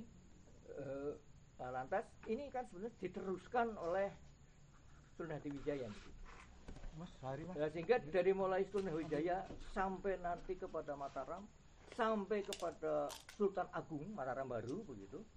Nah, mulai ya ini. Di Sultan Agung ini mulai agak merenggang. Antara ajaran eh, agama dengan kearifan lokal itu agak agak agak merenggang begitu Betul. Nah, sehingga pada ya, tahun berapa sih itu? 500 berapa itu? itu 16 pak 1600 1600 berapa? ya? apa Eh, maka menurut catatan yang saya saya catat begitu, eh, Sultan Agung ini lah yang yang mengembalikan begitu sebetulnya, betul mengembalikan unsur-unsur Jawa. Oh itu dengan unsur-unsur agama dijadikan satu. Ini karena akibat kekalahan dengan dari Batavia begitu. Jadi penyerangan Sultan Agung ke Batavia itu tidak berhasil ya. Begini sih yang menang begitu terus tembaki karo karo karo tai pada kalau kalah lain eh ma- ma- mangane anu iki lah anu apa kental-kental mangane lho. Mboten napa-napa Pak Citangkes niku anu pun biasa. Udah mulai biasa kok. Oh, nah niki kalau ben mau apa ngono barang enak ya tetep enak. Oh nggih pisangan iki Nah, se- Aja bareng klub bae. eh, mulai muncul satu suro ya. Jadi perpaduan ini diperingati sebetulnya. Nah, sehingga di, eh, ajaran ini disatukan begitu, jadi bahwa syariat atau ajaran baru ini, ajaran Islam itu, itu adalah eh, tidak boleh itu bertentangan eh, dengan kearifan lokal begitu. Kecuali kearifan lokal ini yang yang apa tidak dibolehkan oleh oleh oleh syariat itu kan begitu. Eh, Jadi ini di- diperbarui lagi oleh eh, Sultan Agung sehingga di apa ya namanya itu ya diperingati ya diperingati itu dengan dengan tahun eh, satu suro begitu. Tahun baru Jawa begitu. Maka tahun baru Jawa itu sebetulnya tidak sama dengan tahun baru Hijriah begitu. Bisa saja geser satu hari. Eh, tahun kemarin itu waktu tahun apa? Tahun alif apa ya? Itu geser satu hari begitu sebetulnya begitu. Tapi itu disamakan begitu nah ini memang memang memang memang seperti itulah. Sehingga sampai hari ini eh, ajaran-ajaran syarab ini selalu berhubungan dengan masalah-masalah kearifan kearifan lokal begitu sehingga berjayanya itu memang memang memang di situ. Eh, tidak bisa menghilangkan kearifan lokal begitu. Nah, ber- beralih lagi ini kepada Jawa ini termasuk Banyumas. Jadi eh, kalau kita hitung tahun Saka itu adalah kurang lebihnya 71 atau 71 dua tahun setelah tahun Masehi muncul tahun Saka gitu. Maka tahun Hijrah muncul itu adalah pada tahun 600-an begitu ya. 600 sekian. Karena lahir apa dilahirkan Nabi ini kan 571 nah, sehingga eh, jadi Jawa ini memang termasuk negara kuno begitu betul pak karena apa Hmm. karena ya itu jadi pada di Yunani apa di di sana itu muncul penanggalan Masehi di sini itu 70 tahun atau Ya. 71 Betul. 72 juga. ini di sini juga muncul sebuah penanggalan yang namanya Saka artinya hijriah. budaya ya. Budaya ini di sini sudah sudah tua. sudah berkembang. peradaban ya peradaban. Peradaban ini sudah sudah berkembang. Saka itu. begitu. Ngaten pakai tahun Saka itu. Menambahkan ya tapi tidak mematahkan. Jadi makan Eropa boten boten. Ya, kalau belum niki. panjen pangetikane panjenengan niki pangapunten nggih. tahun hijriah itu menempel pada tahun Jawa kalau tidak salah antara 70 sampai 75 tahun geseknya apanya lebih dulu Jawa ya nggih pakai nggih Ya begitu tadi. Jadi betul jadi jadi begini. Yang saya yang saya maksud begini bahwa kebudayaan atau peradaban di Jawa. Jawa ini Sudah termasuk terkenal. peradaban Banyumas ya. sudah terkenal Karena- padang pasir Karena Pak. Banyumas itu adalah eh, tadi embrionya itu adalah dari Galuh Kuna begitu eh, menjadi Galuh Pakuan dan apa apa itu sih anu ya. Nah, sehingga di sini kan eh, negara yang yang cukup cukup lama begitu. Maka peradaban di sini itu itu adalah setelah peradaban di Eropa muncul yaitu lahirnya Nabi Nabi, Isa ini maka dibuatlah penanggalan ini kan berarti pemikiran ini sudah eh, ilmu perbintangan sudah sudah dipakai begitu di sini 70 tahun sesudahnya muncul Hijriah itu muncul pada tahun 600 sekian itu begitu sekarang, ke 1436 Iya, ini ini hanya hanya perbandingan. Eh, ini diambil dari mana? Eh, dari Kalender. penanggalan kuno aja. Kalender Lihat aja pada kalender itu, itu ada tahun Saka, ada tahun Hijriah, eh, ada ada Masehi. Ini anunya kurang lebih hitungannya sampai di situ.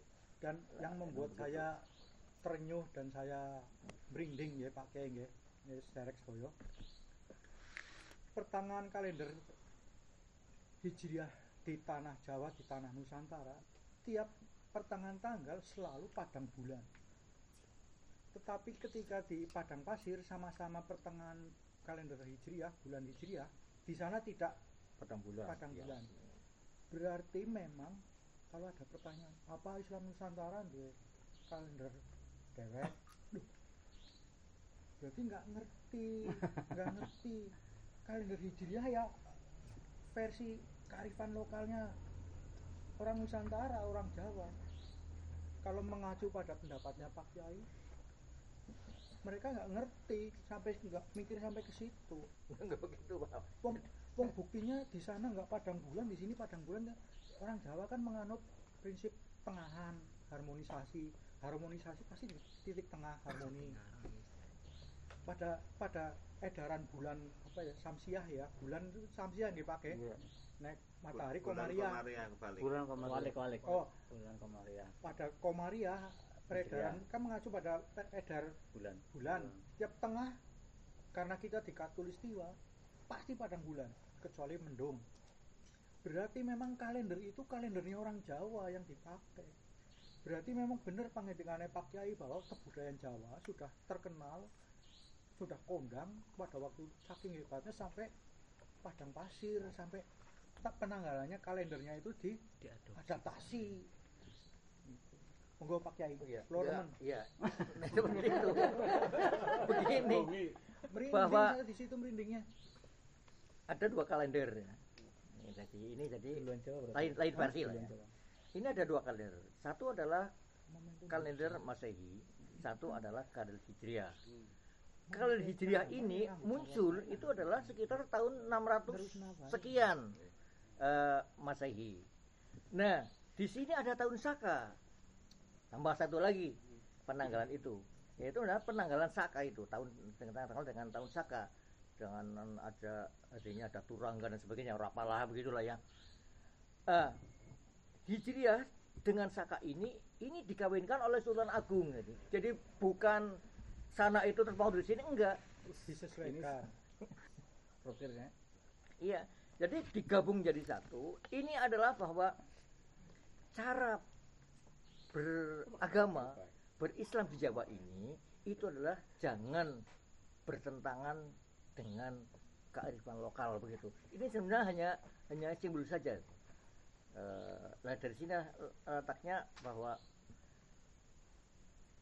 Demak ini ini adalah eh, sampai hari ini ya masih masih berlaku.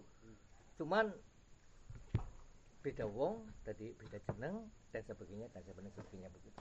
Jadi, eh, bubarnya Demak ini bukan karena peperangan begitu, tetapi adalah karena perbedaan keluarga lah eh, Hadi Wijaya ini yang yang menjadi penggede Demak membedakan Demak ini ke sebelah timur lagi lah begitu. Nah ini nanti mengurut memang dari situ ngetan maning ya Kang Kono kan ngetan maning sampai Kartosuro sampai Surakarta kan kan begitu. Ini, ini ini sudah sudah sudah Mataram. Lalu eh, ya kerajaan pada masa lalu kan bergeser seperti itu. Nah sehingga kalau kita kita melihat eh, apa kawali apa apa itu ya? Galuh kawali. Galuh kawali itu. Galuh ini di sini ini memang eh, sebelum pasir luhur dalam catatan itu adalah itu memang galuh begitu. Tapi saya tidak menekan itu kawali kawali atau apa tapi yang saya tahu itu adalah galuh.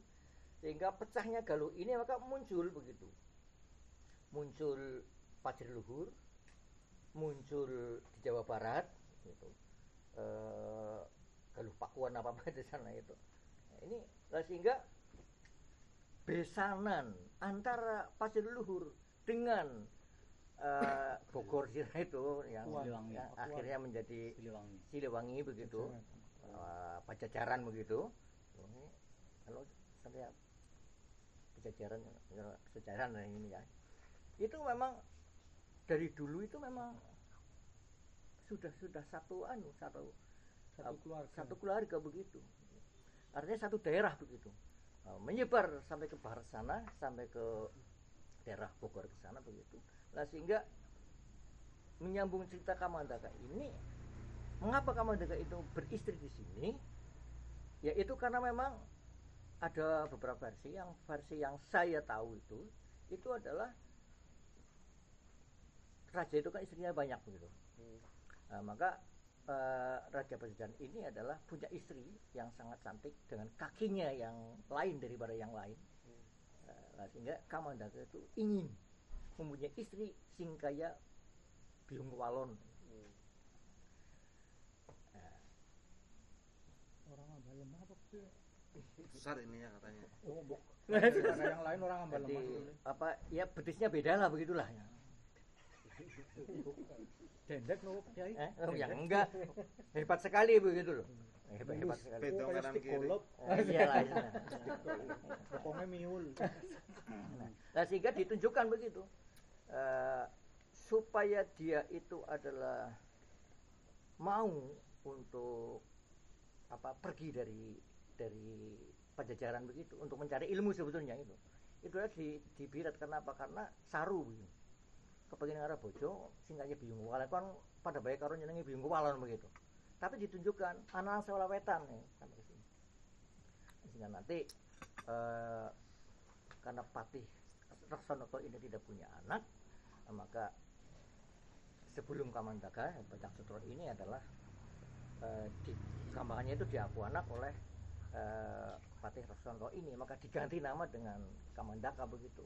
Nah, sehingga nanti itu eh, karena anak barep kon dadi ratu nang kana ora bali-bali maka disusul begitu ke sini. Maka disusulnya oleh banyak ngampar begitu. Silih warni. Par sebanyak ngampar di sini itu berganti nama Silih Warni begitu sehingga ketemunya dua saudara ini memang semuanya sudah berganti nama begitu. Nah, inilah yang yang ya, yang pertemuan di di Pasir Luhur ini seperti itu tapi saya bingungnya nih karena di kok ora apa lho pak Nih? ganti wujud terus nang bumi ngapak kan kudune badiol karo badol mesti takon deneng asline ndi sih deneng badiol kaya nyong jajaran lho Iya. kenal ora karo siliwa Iya. apa karo banyak ngampar Iya. lho Kuwi adikku. Engene Berarti adikku. engene Harusnya di- begitu iki. Geng. Kakang Adi pilihan lurah bareng sama gue. Hmm. Mawuh apa ora? Ya iya. Ini kan anak barep yang akan jadi ratu. Ini kan adiknya. Maka nanti yang akan jadi ratu di sana itu adalah Siliwarni. Bukan banyak cotro, yaitu banyak ngampar. Karena apa? Karena banyak cotro ini adalah punya cacat di sini. Maka undang-undang diganti. Caranya begitu. Wong dari ratu orang kena duit cacat. Itu kan begitu. Maka kembali lagi ke sini. Kamadakat kembali lagi ke sini. Nah, saya iseng-iseng tanya kepada kuncinya begitu. Kunci Syekh Madhum Ali begitu. Ini makam siapa? Ini makam siapa? Dan sebagainya sebagainya begitu. Nah, saya tanya makamnya kamadakan di oh nggih mboten nenten. Sebab kamandakan itu masih dilarung nah, ar- artinya zaman kamandaka ini itu adalah masih Hindu atau uh, ini ini sebenarnya artinya seperti itu. sebenarnya saya hanya, hanya memperjelas ya.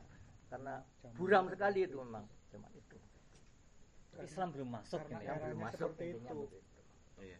ada dua hal yang saya tertarik tadi dengan ceritanya Pak Yai Ya, tapi maaf ya, ini kata-kata saya itu agak kurang dipaham karena sangat matik begitu. ya. Batik apa manualnya Oh, manual lancar. Oh, lagi. Matik kan kadang dadet-dadet. Ini kata sepuluh lah, Pak. Kalau mboten biasa ngomong. Niki tunggu guyon tok ngono dari malam mboten ngantuk niku.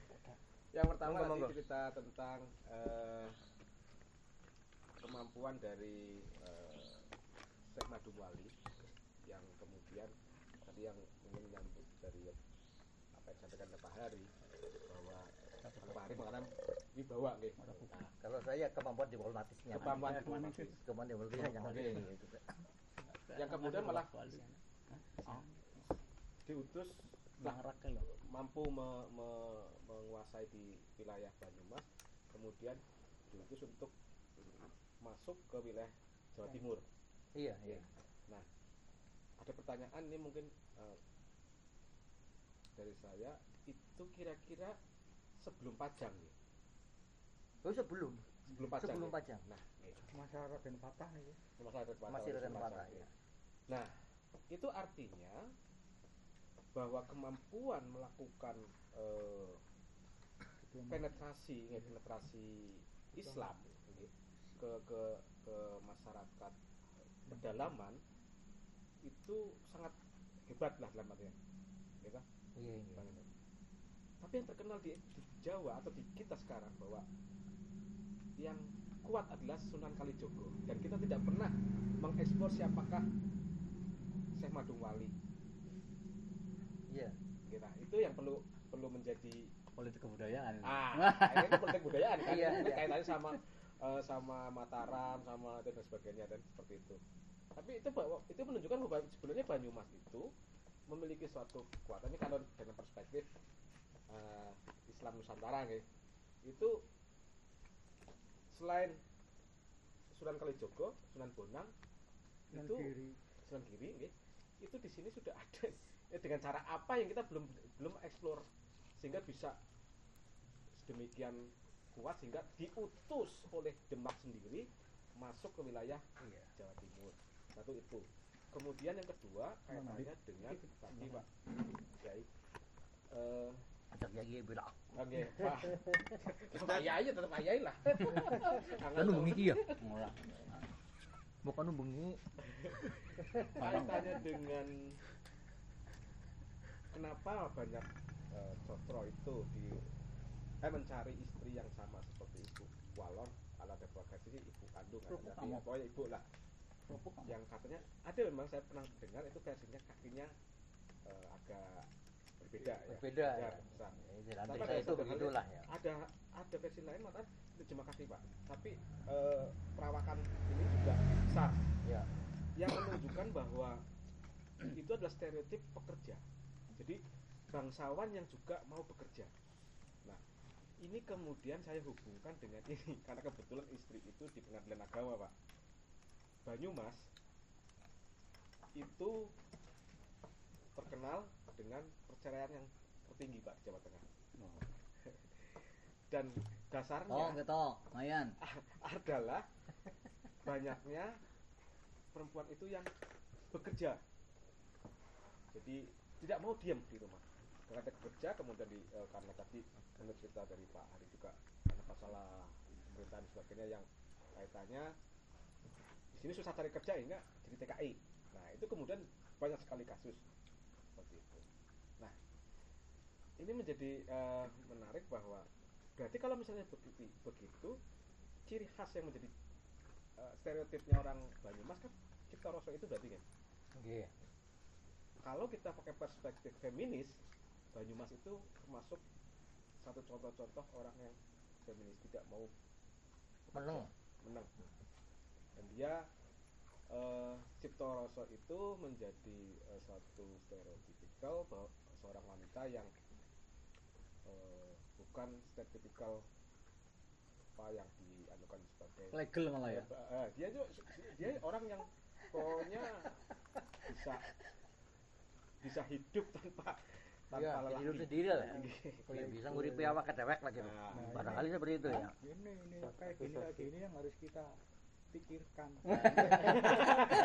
ini harus kita tafsirkan dan kita luruskan jangan-jangan wis job apa babat kamandaka jopok-opok nang landa setelah perang Diponegoro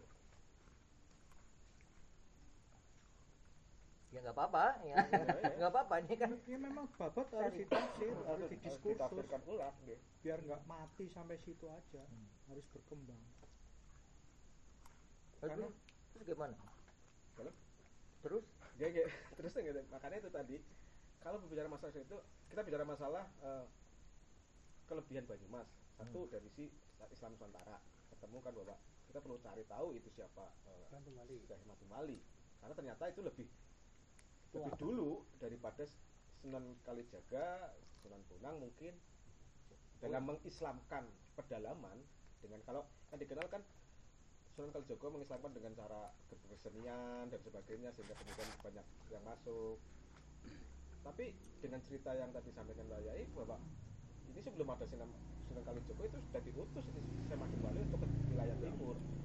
Artinya kan tinggal kita cari tahu ini sebenarnya Syekh Madumali itu dengan cara bagaimana? Kalau jadi bisa me- meng- bukan mengkonter tapi mem- menjadi pembanding lah. Jadi akhirnya bisa ketahuan eh, bahwa Sunan Kalijogo itu ya memang ya memang bagus juga. Cuma itu menjadi begitu bombastis karena masalah politik itu kelihatan gitu loh. Sebenarnya di sini ya, di sini tuh nggak ada muatan politiknya jadi ya sudah harus dituduhkan tapi kan perlu kita ketahui juga untuk bisa eh, mengetahui bagaimana kearifan eh, seorang Syekh Madubali itu dalam mengajarkan agama Islam. Gitu loh. Karena kita kaitannya sama beberapa beberapa itu beberapa eh, tradisi seperti jemblung seperti apakah apakah itu salah satu bagian dari itu atau bagaimana yang yang membuat itu mungkin bisa kita angkat satu itu. Yang kedua yang tadi masalah feminisme kalau bicara masalah feminisme eh, kan kadang-kadang sosok Cipto Roso itu sendiri menjadi kap- menjadi tenggelam malah itu itu bisa diangkat dengan konsep tadi eh, siapa eh, banyak cotro nyari perempuan itu. Ya saya kira untuk ukuran seorang pangeran perempuan itu akan sangat ngaduk-ngaduk di sana. Cuman milih tapi saya melihat kok tidak hanya sekedar masalah fisik. Tapi ada suatu eh, stereotypical karakter yang dia sangat inginkan. Kriteria kriteria tersendiri lah. iya Nah, lah itu adalah Bahasanya gue di kepala Cipto Roso Cipto Roso yang notabene bukan seorang priayi atau seorang bangsawan tapi tidak seperti bagaimana perempuan bangsawan. Pada umumnya. Pada umumnya itu ya itu jadi cerita Pak tapi ya perlu Yo perlu dianu lagi. cari lagi Eh, Irfan, Irfan, apa-apa. Kemudian sebentar, sebentar. Apa? Eh, saya men- menjawab Mas Mas ini, Mas Imam ini, pakai Imam ini. Bahwa Sunan Kalijaga dan CS ini itu adalah penyebaran di kota, di kerajaan. Walaupun jalan-jalan ya, tapi pastinya kan di kota begitu. Jadi kalau agak sederhana begitu, sehingga sampai menjadi ada ada demak. Ini kan beliau-beliau ini kan sebelum Demak sudah ada. Sudah ada. Nah maka ini kan ya setelah sembrono sekali lagi membentuk partai politik. Ya wali sangat itu kan partai politik. Ini politik praktis itu. Mui, Nah. ini zaman siki. Ah, maka Syekh Madum Ali, Syekh Madum Ali ini itu adalah ya barangkali murid-muridnya ini begitu. Begitu. Murid-muridnya.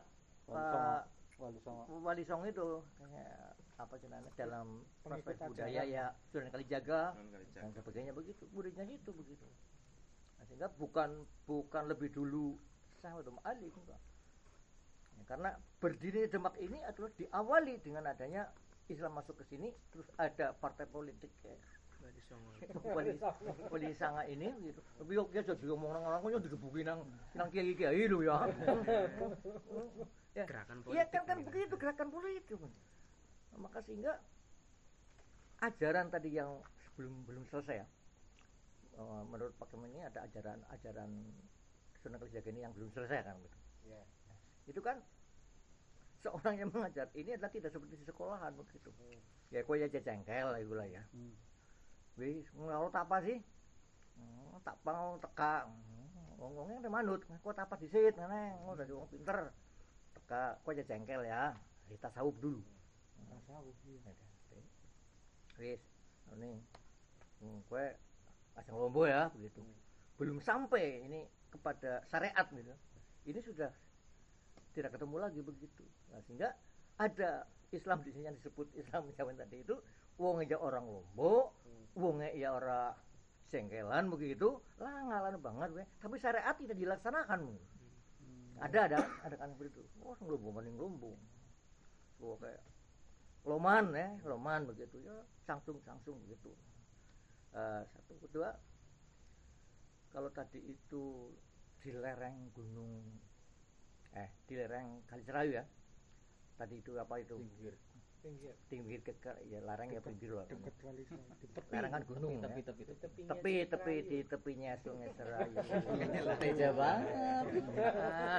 nah, di, di situ di situ kan anak desa ya singgon kayu jati itu Kali Bacin, Tambak Negara. oh ini sebelah sana ini sebelah sini Gonjok. Pasenan ya. sebelum ke, Pa- sebelum ke Pasen Oh, sebelum ke Pasen Cindaga. Cindaga. Gon kayak ya Tumiang. Tumiang Tumiang. Tumiang Yang mandirancang Ya. ini maaf ini karena wong wadon ya wadon aja kono jam di sidang ini saya pada tahun 90-an ya kan durung suwe saya itu punya teman dari Bandung. hmm, Lebih lah. ngot ukir gitu Jeporo itu mengambil kayu dari sana meringonku sering itu di Tumiang itu konon menurut orang itu. Itu adalah karena dia itu sudah memberi pekerjaan kepada orang situ. Maka oleh orang situ sing tenggoni lamadane ya sing tenggoni duwe pegaweannya kayune dituku dan sebagainya itu kan jadi pekerjaan. Itu konon dia itu ditawani begitu. Dan kalau mau si larang metu. Sebagai ucapan terima kasih ini kembali lagi kepada masa masa ini budaya Lampung ini ya. Nah, setelah eh, kami telusuri itu itu di Jepara juga ada begitu. Budaya yang seperti itu ada. Di daerah one anu Nyai Sekar Selatan ya. Rembang. Jepara. ya Jepara ke sana lah. Muria. enggak di Jeparanya di Jeparanya. Tidak Jeparanya itu. Kalinya Matan. Kalinyamat di Kalinyamat itu ada budaya seperti itu. Artinya begini artinya kalau di situ itu adalah bahwa pemukiman kuno begitu ya itu hampir sama dengan pemukiman sana karena di sana itu kan kalau menurut Pak Said Agil itu adalah eh, apa, medang apa ya artinya Medang Kamulan. itu adalah ada di di Separa itu menurut Kiai Said Agil begitu loh ya. Ya, ada yang Blora artinya kan sekitar sekitar situ gitu lah. Medang Kaluman itu kan Medang Kamulan di sana. eh, Jelas. itu Medang Kamulan itu kan sing kono Coroko ya. Adisaka. Adisaka begitu. Adisaka, Adisaka itu kan nah Adisaka ini. Adisaka ini yang yang eh, membuat peradaban di sini kan kan aji saka kok kemudian banget lah begitulah nah budaya saya gandengkan budaya yang ada di Jepara itu itu hampir ada yang ada di Tumiang begitu cuma itu agak anu ya bahasa tapi dan nyorok terus akan aku lah. Mau kepengin aku lah boleh boleh boleh. Mau nyong mari ngono mau malah tambah gelem. Terus Mas Imam nek kula wau monggo monggo. Kulak jati. Madumwali niku sinten? Niku jane salah satu Tapi bukan kawin kontrak ya, Pak? Raden Pada Bukan sifatnya kawin kontrak, bukan. satunya Apa itu itu ya? Ya? Raden beda atau siapa? itu satunya lagi Saya Satu kalau senang gitu kan ada Gimana? pikiran memang macam ini yang konon ya saya tunggu-tunggu. Kalau takut ayah- ini sekarang dari ini. yang mendekati milenial lah. Milenial jadinya orang nom banget lah. Ada Nyung nyung yurut yang kurang pengen ngerti. ya, ada bacaan apa tentang tentang gitu ya. sejarah Kalau saya bacaan sih tidak pernah kan, ya, cuma kalau dulu itu saya pernah ketemu Kiai Mas Huri cerita tentang ini. Memang Semak Dumali itu utusan utusan Demak ketika untuk saya ekspansi apa ya? Hmm. Penaklukan. Pasir Luhur, dakwah Pasir Luhur itu ini tempat mengislamkan Pasir Luhur. Kenapa? Ya. Cuma versi beliau itu itu kenapa cepat sekali itu memang Belum dari jalan. Saya Manisnya lah. Kalau sekarang saya ke sana mau Jadi. Hmm. Ada cerita itu ketika kan masih di luar. Kan. Kan apa para kota Praja Pasir Luhur. Itu singgah. Pas Syekh Madumwali Peloncongan, itu Mas. memamerkan kesaktiannya. Ya benar. Karena orang hebat pada waktu itu adalah orang sakti sedangkan ajaran yang dibawa oleh Syekh Madumali kan ajaran ketahuidan tidak tidak kasat apa tidak kelihatan. Karena ajaran ketahuidan ya. Jadi gue menaklukkan gue mensugesti masyarakat pada waktu itu dia mengeluarkan kesaktiannya. Biar mereka tahu Saya. bahwa Syekh Madumali itu hebat. Kalau orang hebat sama orang hebat takluk. Jalannya seperti itu. Kemudian diakui akhirnya didengar oleh Adipati, Kanjeng Adipati memanggil ke kota Praja masuk istana. Ternyata utusan anu karena beliau orang hebat, dia diterima gitu.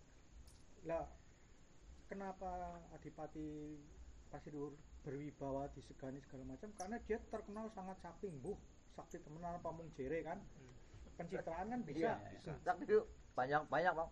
Ahli diplomat. Iya. Lah yang dimaksud Ahli sakti itu politik. seperti Ini kan itu. kan Iya. Ayo lah, digambarkan dengan murah pas tak teng, itu kayak banser baik. Ah, Eh, kalau saya nyong gitu.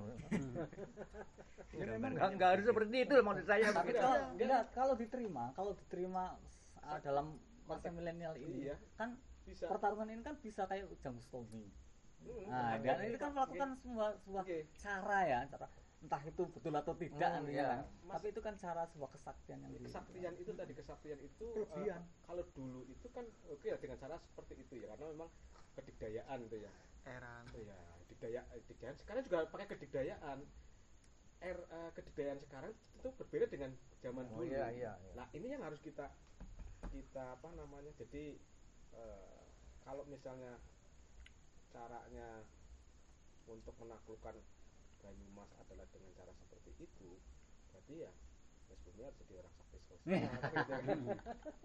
dengan cara sekarang itu loh ya ya saktinya kan dimensinya Dimensinya beda. nah iya Ya. dengan kesaktian dengan dengan dengan, dengan dimensi yang sekarang Iya. jadi Tantangannya eh, itu. eh, eh, Enak harus harus eh, ya apalah kesaktian sekarang itu orang karena konsepnya sudah Sudah sangat berbeda. positif positivistik sih ya jadi ya harus banyak menelurkan itu apa namanya pemikir-pemikir yang bisa.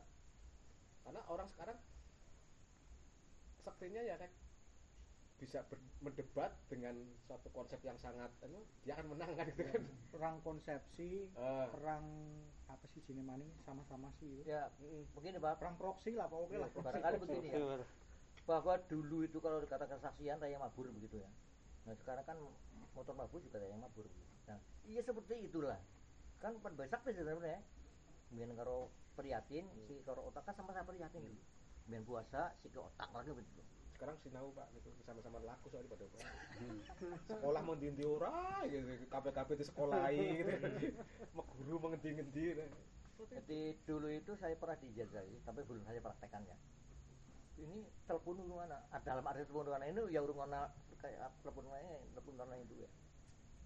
Itu hanya dengan godong nangka. Ya puasa dingin ya.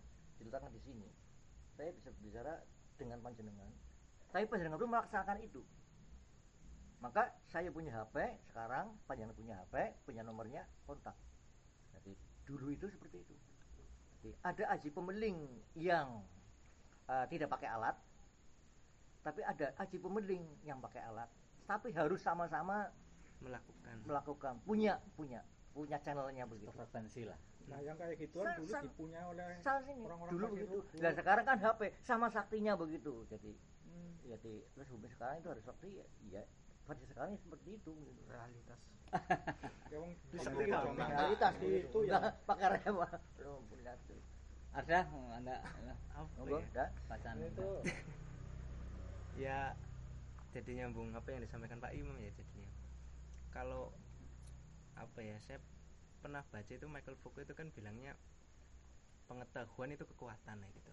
Pengetahuan itu kekuatan kalau ya aji lah pengetahuan itu aji. Nyambungnya ya kalau les bumi Banyumas itu mau jadi sakti ya saktinya di pengetahuan memang. Tapi kalau itu hanya di pengetahuan itu kan nggak bisa. Harus disesuaikan dengan keadaan kekinian. Keadaan kekinian itu di teknologi kan informasi begitu cepat maka pengetahuan yang cepat itulah yang menjadi menjadi kekuatannya. Tidak hanya berhenti di pengetahuan tapi pengetahuan yang cepat gitu. kita bisa melebihi cepat dari lebih cepat dari produksi pengetahuan di pihak yang lain gitulah. Itu mungkin ada satu eh, pemikiran ya. Mungkin bisa di saya agak tertarik cuma belum begitu mengeksplor. Itu ada pemikiran dari Said siapa Hussein Nasr Nasr. Hussein Nasr di mana pengetahuan ini yang membedakan pengetahuan barat dengan pengetahuan timur. yang ditawarkan beliau pengetahuan kita kan kebetulan dia itu seorang muslim dia mengatakan bahwa pengetahuan itu harus di, di dikembalikan pada Islam itu sains sakra. Jadi pengetahuan inti tentang siapa pemberi pengetahuan itu karena kalau konsep yang ada itu kan pengetahuan itu didapat dari ini gerakan dari Renaissance kemudian apa apa lagi kemudian konsepnya adalah rasionalitas dan empiris. Pikiran dan apa yang terlihat? Positivisme gitu. ya? Itu hanya positivisme lainnya itu kan nah kita harus kembalikan kepada itu adalah benar tapi tidak terjebak di situ. Tapi memanfaatkan lagi apa yang disebut sebagai naluri. Bahkan kalau dalam konsep Islam ya nur itu sendiri. Sehingga tadi bisa mengerucut kepada mungkin kalau dulu dengan apa namanya nempelkan apa pak? Lah gitu lah itu eh, bukan tidak mungkin bahwa dengan misalnya gini kita seakan se- sekarang misalnya ke- ke- kehilangan HP itu menjadi suatu hal yang yang yang sangat luar biasa karena segala sesuatunya dari HP iya iya sumpek ya Pol. Iya. kayak kalangan kayak kalangan Gus Jallah lagi Nah, niku. itu harus dikembalikan bahwa eh, rasa eh, apa namanya pengetahuan itu tidak didasarkan pada bentuk yang fisik, nyata saja tapi pada hubungan kita dengan dengan dengan alam yang merupakan manifestasi dari roh. Itu sendiri. Ya mungkin ini nih, saya belum mengeksplorasi. Mungkin dengan semua bisa membaca itu saya Hussein Nasir konsep dengan sains sakra kemudian dengan konsep-konsep itu. Sehingga manusia akan kembali lagi mendapatkan pengetahuan bukan seperti dan sebagainya. Ya tetap ada metodologi yang digunakan tapi tidak hanya terjebak pada konsep rasional dan empiris. Dia akan menghilangkan sesuatu yang ada di dalam dirinya nya sebagai manusia. Di balik ilmu pengetahuan itu ada yang lain. Iya, ada yang sesuatu bergerak. yang yang kuat. Nah, itu yang yang ditawarkan beliau dan eh, saya kok menjadi kaitannya dengan sekarang. Topak covid eh, corona dan sebagainya. Sekarang geger. Karena apa? karena ini kan tidak bisa tampak. Empiris mati rasional hilang kan gitu kan. Susah kita. WHO sendiri bingung. Oh iya. Ya kan? Tapi sebenarnya kalau kalau kita kembali lagi makhluk dia itu adalah makhluk. Konsep seperti itu itu sebenarnya ada suatu hal yang mungkin bisa diarahkan ke, konsep-konsep eh, tradisional kalau menurut saya sih. Kalau dulu ya tapi ini sih perlu didiskusikan lebih panjang lebar. Dulu itu orang ya mungkin misalnya anu ki kula nuwun dengan alam dengan apa karena kita nggak ngerti. Dan kita merasa bahwa itu ada lah. Itu kita sekarang karena terjebak pada konsep rasional ngapain juga di, dia sih oke lah katakan dengan tanda petik virus itu sendiri adalah suatu hal yang bukan bagian yang perlu kita eh, apa namanya bukan kita dekati Waspadai. kita waspadai tapi dia itu bagian dari alam sendiri bukan pihak luar gitu loh jadi ya bukan bukan artinya me, me- merendahkan atau me, tapi konsepnya nggak nggak gitu kalau sekarang sekarang bayangkan ya katanya cuci tangan pakai masker itu tanya saya loh padahal dia itu 0,1 mikron loh ya kan jadi susah juga kan secara logika itu mas. Tapi itu bisa di- di- ditempuh dengan dengan oh oh kita tuh orang orang cocok ini anu anu suara suasana kayak gini ya. Itu siapa yang memberitahu itu? Pengetahuan itu siapa yang memberitahu? Ah katanya yang rumah sakit kok orang penak kena suasana yang gini. Eh, oh ternyata ada virus di situ misalnya. Siapa yang memberitahu itu? Kita kan kadang-kadang oh itu hanya perasaanmu saja nah itulah pengetahuan yang sering kali diabaikan oleh rasionalitas dan itu. Tapi ya mungkin perlu didiskusikan lagi. Itu hanya eh, pendapat saya menafsirkan tentang dosen-dosen tadi Ini kaya niku kaya niku niku nek teng silat niku silat aliran nampon Pak niku? aliran nampon ini kayak tentang buku perjuangan bala negara membara niku. Wonten prajurit apa betul para membara Bandar negara. membara. Niku wonten tentara perjuangan Joyo koyo kelanja kok bisa melompat sing ora masuk akal ke adoe niku jenenge ilmu nampon. Jadi nggak lagi kepepet muncul. Tapi nek versi kula ilmu nampon niku nek sebagian orang mem- memahami itu ilmu sing ujuk-ujuk teka laduni nggih. Istilahnya nek caranya ya mukjizat lah mukjizat cara kula niku doa nenek moyang yang terkabul yang tidak terkabul pada anaknya terga pada cucunya atau pada buyutnya. Padahal mukjizat niku bisa dijemput. Nek caranya jadi ilmu nampon niku jane bisa dijemput. Ilmu nampon adalah mukjizat yang bisa dijemput. Maksudnya dengan sinau. Sedurunge dia sudah terbiasa lari lompat jauh lompat tinggi latihannya nanggung padepokan jadi pada suatu saat kepepet dilala anak belumbang kudu dilompati. Mungsuhe sing ngoyo ora bisa. Dilala bisa tuh banget misalnya dilala 10 meter orang masuk akal. Itu ilmu nampon jadi ayam jenengan ngendika ah kira ana virus yang yang orang penak ya rumah orang penak ah nyingkir. Nah itu seperti itu. Kalau dalam pers- persilatan itu ilmu nampon itu itu cara cara menjemput menurut saya itu kita di samping orang tua atau nenek moyang itu suka prihatin laku prihatin suka donga gitu segala macam suka berbaik berbuat baik pada sesama juga kita juga harus seperti itu berbuat baik pada- sama donga segala macam tirakat puasa. Nanti muncul naluri seperti itu Iya. muncul.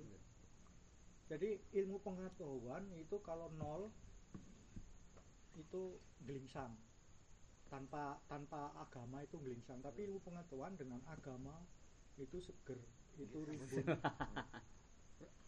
apa? Enak sejuk gitu.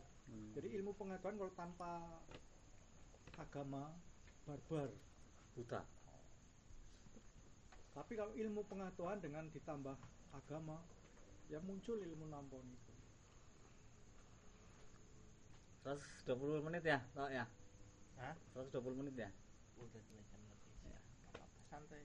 Ya nek niki berlanjut setelah Banyumas ada artinya setelah Pasir Luhur itu setelah Wirasaba setelah Banyumas jadi nek diurut-urut niku sing jenenge wong Banyumas niku wong sing tugase bersedekah maring negara ora tau duwe pamrih istilahnya amati dana nek bahasa Jawa orang yang tidak menghitung dana pikiran segala macam ikhlas untuk negara.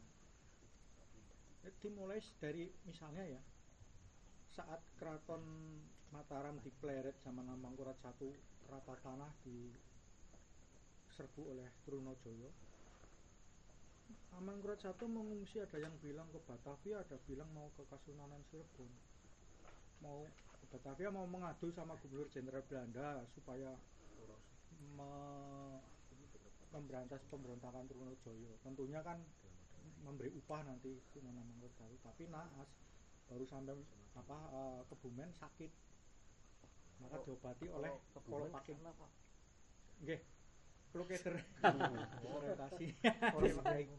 Niki namanya munggah langit Pak. Oh. Lah di Banyumas sama Mangkurat satu itu Seda meninggal itu kan vakum kekuasaan. Kalau mau Yuda Negara satu mendirikan Kasultanan tapi Yuda Negara satu itu kan nggak mau. Kalau mendirikan tentu nanti yang jadi korban rakyat Banyumas. Soalnya apa? Harus berhadapan dengan company. Diinjek-injek dieksplorasi. Yuda Negara satu itu nggak mau cari nama tapi menginjek rakyat. Istilahnya gitu. Kalau mau bisa loh. Wong vakum Mataram kok. Lagi kosong tapi nggak mau. Dan mengingat mungkin Yuda Negara satu tuh mikir prajuritnya itu banyak yang tertahan di daerah Banten sana sehabisnya me- menyerbu Batavia sama Sultan Agung. Sultan Agung ini kan bapaknya Mangkurat satu dia nggak mau. Pelajaran di prajurit engkau melas digebuki itu hebatnya Yuda Negara satu. Tapi dilanjutkan Yuda Negara dua beliau ini Yuda Negara dua akhirnya nyengkuyung putra mahkotanya Mangkurat satu mendirikan Kertasura Kesunanan sama-sama orang Banyumas itu mendirikan. Jadi hanya seperti itu saja orang Banyumas itu. Nggak mau jadi ratu. Terus dilanjutkan sama Yuda Negara tiga saat terjadi perjanjian Giyanti kan? Yuda Negara tiga itu kebetulan waktu kecil itu banyak di keraton Solo berteman baik dengan Raden Sujono sama apa adipatinya anomnya Pakubuwono berapa ya? Tapi itu seri apa ya? tapi ini seri berikutnya nanti. Iya. Itu nggak mau. Nggak mau apa ya? Istilahnya juga mendirikan ikut mendirikan keraton. Itu Raden Sujono kan mendirikan gurih ya? Sultan Hamengkubuwono apa? Kasultanan Jogja. Dia bergerak Hamengkubuwono satu. Buktinya dia men- ikut mendirikan Kasultanan Jogja apa dia diangkat sebagai mahapatinya Hamengkubuwono satu. Oke Mas Ari. Itu ini seri berikutnya. Terus gitu. Yang mendirikan Kasultanan juga orang Banyumas. Juru kuncinya Kembang Wijaya Kusuma Kiwira Dipa jadi mahapatinya Danang Sutowijoyo. Jadi orang Banyumas itu memang hebat. Dari dulu sebagai perintis pendiri negara termasuk zaman Republik Pak Dirman ya kan? Pak Idang Pak Leonardo eh, ini sudah 120 menit monggo eh, closing statement. Eh, ini sih sekedar unek-unek saya tidak banyak referensi tentang sejarah. Sebagian tadi yang dibicarakan tentang Mansur Wali tentang pasir ya gitu. yang pernah saya dengar itu dari Agus Sunyoto ya. Demak itu juga punya keunggulan menurut beliau itu pada zaman itu sudah bisa membuat teknologi meriam. Dan itu dijual ke Jepang dan ternyata oleh Jepang dijual ke Portugis. Sehingga ketika Fatih Yunus ya gempur di Selat Malaka ternyata Portugis sudah punya banyak stok meriam yang beli dari Jepang Jepang dari katanya begitu. Terus kehebatan orang-orang kita dulu sebagai pelaut-pelaut tangguh bahkan pada zaman itu sudah bisa membuat kapal yang bisa menampung ribuan. Nah, saya sendiri bertanya-tanya dulu orang-orang kita hebat tapi eh, apa istilahnya transformasi ilmu itu ke, ke, ke generasi sampai dengan sekarang itu ada apa enggak gitu loh. Nah ini katanya orang tua kita apa pelaut yang tangguh kayak gitu ya. Pak Agus Susanto bilang oh, di zaman itu teknologi kita sudah sangat tinggi sudah bisa membuat kapal yang bisa muat banyak banget ya. Nah itu hanya ini aja lah ke, kemudian saya waktu Bali gitu ya. Sepanjang pengetahuan Yes, saya beliau itu kan utusan Demak gitu ya. terus yang menjadi pertanyaan saya Syekh Makdum Ali itu menurut saya mungkin bukan nama itu tapi gelar. Karena saya pernah mendengar dari seseorang ini nama aslinya ini ya gitu. Dan itu yang saya Sinten itu? lupa namanya saya sedang cari ya nah terus saya mencoba otak atik gaduk gitu loh ya otak atik saya gitu ya. Kalau saya itu kan sebutan orang tua biasa ya atau orang yang dituakan lah. Bahasa kita ya ibuyut atau apalah gitu ya. Mbah. mbah ya Kiai. ya. Kiai lah ya gitu ya. Nah makdum itu kan pelayan. Dalam bahasa Arab bahasa kita itu pelayan. Wali. Wali jangan kita maknai sebatas ah, apa iya orang sufi orang yang hebat orang yang linuwih itu bukan itu. Wali itu penguasa. Jadi misalnya makdum wali itu maksudnya pelayan penguasa Demak misalnya. Jadi kemudian beliau dijadikan ustu- utusan kan kayaknya nyambung gitu ya. Karena beliau pelayan Demak seperti kita pegawai lah. Pegawai kan pelayan negara gitu ya. Nah. Kata kali bagor gitu lah ya. nah itu Waliul amri. Iya. Ya ulil, ulil amri gitu atau waliul amri gitu kan. Pe- pemegang wilayah gitu kan. Namanya wali. Wali itu kan bahasa kita terjemahnya kan pemegang wilayah.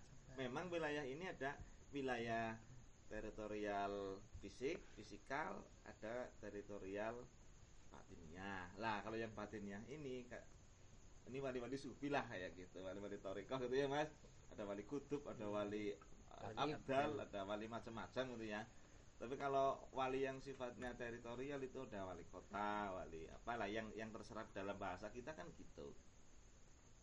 Atau presiden itu sebagai wali- waliul amri gitulah. Nah, jadi untuk maktum wali itu menurut saya seperti itu. Nah ini nama apa istilahnya ya julukan aslinya siapa saya lupa gitu ya saya lupa. Atau barangkali di sini ada yang pernah dengar. Berarti, berarti bukan Padang Pasir bukan ya? Bisa jadi bukan Bukan. bisa jadi bukan tapi sangat mungkin itu ya petinggi atau orang-orang lah. dari Demak yang terpilih lah biasanya kan Jenderal. utusan ya ya Tingkat ada ada prasyarat lah ya Jadi Iya. Syekh Madum Wali itu kalau disimpulkan nama inventaris, nama jabatan nama jabatan bergelar apa, Gelar. berhubungan dengan visi visi dan tugas yang lagi dijalankan. ya Ya, mungkin seperti itu iya tuh maktum Eh, apa? Kemang maktum kemudian yang ketiga pasir. Eh eksistensi pasir yang dulunya itu hebat gitu ya. Tapi kemudian sampai ke kita sekarang ini bahkan kecamatan pun itu nggak ada pasir Nggak gitu pasir. loh. Padahal pasir kan ada pasir wetan kulon lor kidul karang lepas hanya ada dua Tengah lor. tengah satu sih mboten wonten pak. Tengah niku anu nggon Apa? sana patok Bukan entok apa di tengah barang. Atose sih mboten lho, atose lho nggih. Boleh nggak motong. Nggih. Ah, pasir eh kemudian Karanglewas itu lor dan kidul. Ya, ini kan dua banding empat lah kata-kata gitu ya. Nah, ini sejarahnya dulu bagaimana? Gitu ya. Kok kemudian yang jadikan kecamatan itu luas Karanglewas bukan pasir itu kalau kita misalnya ya kalau kalau kalau kita sedang bicara ini kemudian kita punya eh, kesempatan untuk kekuatan mengeksekusi ya atau kekuatan ya untuk mengeksekusi kan mungkin ganti aja lah anu kecamatannya Kecamatan jangan pasir ya karena yang punya sejarah itu kan pasir gitu ya Ngapunten Mas. ini misal saya saya tidak tahu ini ini hanya pertanyaan loh mas nggih, dugaan kula. Setelah perang Diponegoro memang segala sesuatu yang berbau dengan kearifan lokal Kasunanan, kar- kearifan lokal setempat, berbau dengan Pangeran Diponegoro, ada romantismenya dan Pangeran Diponegoro itu ditumpas keluar di Bumi Hangus. Contohnya Adiraja itu dulu ada ngabeinya di sana. Istilahnya ya ada yang kepala distriknya di sana. iya Tapi yang dijadikan kecamatan itu Adipala. nah itu Adi Adiraja jadi desa biasa. Terus KC kenapa kok enggak KC yang zaman jadikan nama distrik, nama kabupaten atau nama kecamatan? Itu ya otak atiknya Belanda setelah perang Diponegoro yang Iya. dijadikan nama Sokaraja karena untuk menghapus masa lalu kehebatan orang Jawa, kehebatan Kasunanan, kehebatan eh, perang Diponegoro orang-orang itu jadi semua dihapus. Iya. Pegadingan. Pegadingan itu ngabeinya ada di situ. Tapi yang dijadikan nama kecamatan bukan kecamatan pegadingan tapi kecamatan uh, sidarja. Itu kurang lebihnya begitu. Iya. jadi memang Belanda itu iya fobia parnonya paranoidnya itu sampai ke Iya. situ iya iya Iya. itu saya sepakat Itu mas dan bahkan saya. dugaan saya juga seperti itu mas Iya.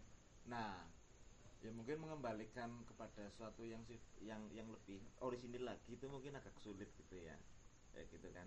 Sampai kemudian kepada istilah-istilah yang yang di, dari awal saya bertanya ke panjenengan itu. Konsep-konsep tentang adipati, tentang bupati, tentang senopati gitu kan. Saya kira malah lebih relevan pengertiannya daripada yang sekarang menggunakan gubernur, presiden dan seterusnya. Karena saya tidak ngerti artinya gubernur itu apa kemudian presiden itu apa. itu saya tidak ngerti artinya itu. Tapi kalau adipati ya misalnya adi itu kan linwe ya. Pati itu mati. Jadi memang seorang jadi pemimpin itu memang dia sanggup apa punya ya makna lah ini mem- kan. penuh makna gitu maksudnya itu loh. Jadi saya lebih sepakat menggunakan istilah itu terus saya pakai itu. Mendika pedurah belangil temen lah. kayak gitu Ah, ya saya pribadi loh ya. saya ya. pribadi seperti itu. Senopati seno kan lebih ahli itu ya. Kalau mungkin adi itu lebih seno ini tingkatnya di atas daripada lebih. Jadi ahli betul itu seno gitu ya mungkin loh ya nanti saya dicek nih dengan guru bahasa itu ya. Nah makanya kan pasti dia panglima perang gitu ya. Nah mungkin yang diadopsi sekarang di aturannya presiden adalah panglima perang ter- tertinggi mungkin gitu ya mungkin gitu ya. Jadi kira-kira begitu mas ini. Pakai nama zaman dulu yang nggak berani. Adipati kan orang yang wani mati wani jibaku. Nah iya. Sekarang diadopsi untuk sekarang ya nggak berani artinya orang yang paling siap untuk berkorban itu harusnya kan begitu ya. Jadi beda nih. bupati beda beda konsepnya beda. Jadi kalau bupati juga beda itu. bukan berani mati. Nah itu. Mati oh bu. Monggo mas sedang ah. Iya, baik, terima kasih. Nah kayak gue dibuka ketemu lagi dia terdengarkan astagfirullahaladzim. Pak Idang bagian sing bagian carry. Eh, ya, sing renyah. Terima kasih. Jadi eh, dari diskusi tentang Banyumas, saya coba ya kebetulan banyak narasumber di sini. Peta hal yang paling penting ketika bisa berpengaruh besar terhadap perubahan masyarakat kesejahteraan di level kualitas leadership kepemimpinan kan gitu. Nah selama ini kalau tadi bilang bagaimana les bumi itu menjadi sakti, apa yang harus disiapkan menurut saya adalah bagaimana les bumi berperan dalam melahirkan kepemimpinan yang berkualitas di Banyumas bukan karena banyak duit atau apa benar-benar yang memang secara kita bisa mewakili harapan leluhur itu loh. Jadi bupati itu ya itu tadi wani berkorban wani berjuang track recordnya bagus dan memang punya kampuhan banyak kan gitu. Nah ke depan Masalah. yaitu harapannya les bumi harus berani menjadi pihak yang memang melakukan konvensi atau secara fair berpijak pada politik yang luhur gitu loh. Sehingga nanti suatu hari nanti ada memang mungkin di ini orang baik bagus walaupun dia tidak kaya tapi dia punya tadi banyak keampuhan baik dari sisi pengetahuan moral harus benar-benar kita beri kesempatan untuk ini nih. Karena kita apa ya selamanya kita mau dipimpin oleh orang misalnya karena dia hanya punya duit punya akses politik tapi secara karakter kompeten menjadi leadership dia nggak ada gitu. Yang akhirnya semakin menjauhkan kita daripada kesejahteraan seperti yang dulu dilakukan oleh ya luar kita kan gitu saja jadi eh, mungkin nanti pada konsep ke depan bagaimana kepemimpinan Banyumas ini juga harus menarik juga dari sejarah masa lalu yang harus kita pikirkan bersama. Kita nggak boleh AB tak peduli dengan masalah kepemimpinan itu karena wah itu kan urusan politik urusan apa gitu. Nah itu mungkin eh, yang saya tandai adalah bagaimana ke depan memang itu tadi. Eh, dulu kita dipimpin orang-orang yang sakti kan bupati kita sakti usaha berkesan nah harapan saya kembali lagi nanti Banyumas juga punya pemimpin yang memang punya banyak kesaktian. Bukan karena banyak duit kan gitu aja. Terima kasih mas. Ya paling itulah. Artinya eh, eh, kalau sampai pada demak sini kami pikir sekalipun ini masih banyak versi mas masih banyak versi tapi masih setidaknya masih banyak dongeng masih banyak eh, babat dan semuanya. Nah mungkin atau tidak eh, teman-teman ini eh, atas bumi ini ada Irfan ada Arda saya Imam sebagai pun sebagai sesepuh kita Kayak gue sing lagi udut kayak sepuh. Maksudnya aspe apuh kayak gitu loh. kalau secara biologis jadi cari nggak lil- keturunan orang banyak hebat gitu pak? Iya, Pak Hari. Ditandai gitu. dari segala zaman orang Banyumas ikut berperan. Oh, kalau level level Majapahit ada level Demak ada level Kasultanan ada level Kasunanan ada yang bukan wilayahnya level Kasultanan Jogja pun ada tiga negara tiga dari Danurja satu. Ada secara tadi itu yang menurun mewaris secara genetika. genetika gitu pak. Orang pekuncen lebih sakti orang mana gitu bisa nggak ditelis kayak gitu? Sehingga inilah yang nanti bisa menjadi calon orang pasir lebih sakti. leader-leader Haji kita misalnya gitu loh karena ya itu paling tadi tanda-tanda yang Haji Begul Mas. ya. dominan paling kode-kode dominannya sebetulnya Mas Yong ternyata turunannya Bupati Rasulur kan berarti. enggak biasanya gini oh ini orang-orang orang-orang Bupati yang, sama gitu orang yang orang-orang yang punya apa tujuan sama visi misi sama pemikiran sama biasanya orang-orang yang frekuensinya sama. Orang-orang frekuensinya sama secara genetik genealogi biasanya satu keturunan gitu. Tapi, tapi diskusi tadi dilanjut obrolan itu dilanjut. Intinya eh, kami ingin ada sesi berikutnya. Tapi memang melacak aku ngobrol sama Evan bahwa ingin melacak sisi itu tentang Metang Kamulan Galuh ya atau bahkan lebih jauh saja itu. Kami kesulitan eh, narasumber yang cakap untuk berbicara itu bahkan apa ya Van? Entah itu pakai lewat jin lewat supernatural ataupun apa artinya kan ya? metodologinya terserah lah gitu Oh dosa ya? Enggak, art- ya artinya gimana ya? Sesuatu yang bisa menginformasikan ke kita gitu kan, di masa-masa itu gitu kan kita kan ingin ngerti gitu kan sebuah cerita pada waktu itu tentang kemulan betulkah di sini meskipun ada beberapa versi atau galuh juga seperti apa hal itu sebetulnya. Ah, ini PR besar kita yang memang akan mencari itu. Kalaupun itu harus pakai jalur yang tadi sampaikan Mas Irfan itu jalur ketuk gitu ya, bukan aku ngomong dermemel sendiri gitu mas? Atau akidah itu nang ilmu sejarah juga ada yang mengakui sistem kayak gitu enggak Eh, kalau dosen Ada saya dulu di UNS ya itu ada. Meskipun beliau itu bukan dokter beliau itu tapi dia di, dipercaya untuk mengajari pasca UGM eh, namanya Pak Istraja itu ada metodologi tapi tidak hanya melulu itu nggih jadi itu kemudian di compare dengan jadi dari situ kemudian kan pelacakan terhadap sesuatu itu akan lebih eh, Mudah. eh, Lebih terarah, mudah, ya. terarah, di kontroversi Iya, jadi di di di apa namanya? Pancingan. Dibandingkan Compare. nah, compare. Tapi coba itu ya. Itu hampir sama tapi ini perspektifnya ekonomi yang di diusulkan sebagai pengganti eh, Menteri Keuangan Prof Iwan Sanjaya dari Cornell University. Jadi kalau kita tidak bisa langsung melihat ke objektif karena objektif belum ada dari subjektif subjektif subjektif itu kemudian kita coba untuk melakukan satu dengan konsep objektif Hmm. mungkin eh, bisa di anu ini saya dapatkan itu kan dari ini lagi di YouTube itu ada Bosman Mardigu itu ya. Wah, Bosman konsep eh, siapa si Cornel itu? Saya lihat apa sih eh, kemampuan si Iwan Sanjay itu?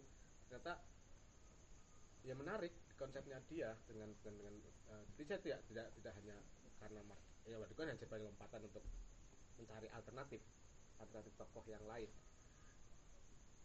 Artinya ada teori seperti itu yang yang yang ini kita kan out of, out of the box ya jadi kalau sementara ini kan dari objektifnya itu ada dengan ilmu sejarah yang mungkin ini sudah dilakukan oleh Pak Pak siapa Pak Sugeng salah satunya beliau Pak Udah sepakat kamu. Wong suka Muhammadiyah pakai kayak gitu ya. lah iya itu kan seperti itu nah itu kita harus menggunakan cara lain Wong NU yang guyu. melakukan Dia compare malah kejawen loh. Wong si- wong NU dora gelem. Melakukan compare seperti itu seperti itu itu bisa itu bayang saya juga untuk mencari satu kebenaran ya itu nanti didiskusikan lagi Iya. ya pada dirinya seperti itu ya memang artinya karena mentoknya itu itu sebagai al- Alternatif alternatif, jalur. alternatif jalur lah untuk membuka Ya boleh itu saja kan kan begini ya. Arep nyekel maling. Ya. Ki mari nganggo disit. Kang, aku nyekel kae, Kang. Iya. Engko jam siji makan. Ya. Polisinya ini kan pakai bukan pakai hanya pakai itu gitu. Tapi kan pakai pakai ini dipadukan tadi itu. Dan ono kayak iki ya gue terus karo dipadukan karo utek kayak gitu lah. Ini pada bang. Boleh. paling itu paling itu PR yang memang perlu dan siapa siapanya belum ketemu kan ya gitu kan ya semoga ini bisa menarik untuk uh, menambah khasanah aja sih mana khasanah gitu berarti em- memang Lesweb ingin mengkonstruksi dalam versi Iya. sendiri ya iya yang mudah-mudahan bisa lebih benar Amin, gitu ya amin, dibanding yang sudah ada ya ya kebenaran kan berubah juga sih Oh. Nah, jadi ini hanya hanya bagian dari kebenaran yang ditawarkan ada lagi satu hal terus jalan terus kan Iya, seperti iya. itu Ya tapi tidak mandek intinya sih ya pasir luhur sing Islamnya tanah Jawa. Kaduwen lah. Tapi bukan tanah Jawa, sebagian tanah Jawa. Kaduwen Tanah. Jawa ngomongnya ya sombong ya. Orang pasir luhur itu saklek, rendah hati, membumi, ora tahu keluar-keluar, bersahaja. Makanya Cuak-cuak kalau cowok iya, sa- saklek sih cowok. Jadi panjen jadi orang-orang yang lembah mana Wis. jadi orang konangan wong pasir itu kiprah dalam hal kampanyekan mensiarkan ajaran baru itu ada orang ngerti dan karena memang orang gelem keluar keluar wong pasir luhur Jepang ae Banyumas. Rendah hati mau kayak gitu. Iku lah ya wong Banyumas kan nyatanya kayak gitu. Orang pada seneng menonjol orang pada walaupun kiprahnya luar biasa. Kiprahnya wis dan dari zaman ke zaman mesti luar biasa ya paling itu. Eh, terima kasih sekali atas kerawahan dan semoga tidak bosan lah untuk kita kita bareng-bareng tukar kawur kayak gini. Dan berikutnya ya bisa bertambah lagi berapa teman Salam yang ribut lah. ikut nimbrung ini Ya. Matur nuwun, terima kasih dari saya. Mohon maaf kalau komentarik assalamualaikum warahmatullahi wabarakatuh. Waalaikumsalam warahmatullahi wabarakatuh. nah ngomong ngomong maling ya kembali lagi ya yang namanya ilmu kemenangan ilmu legitimasi ilmu tata negara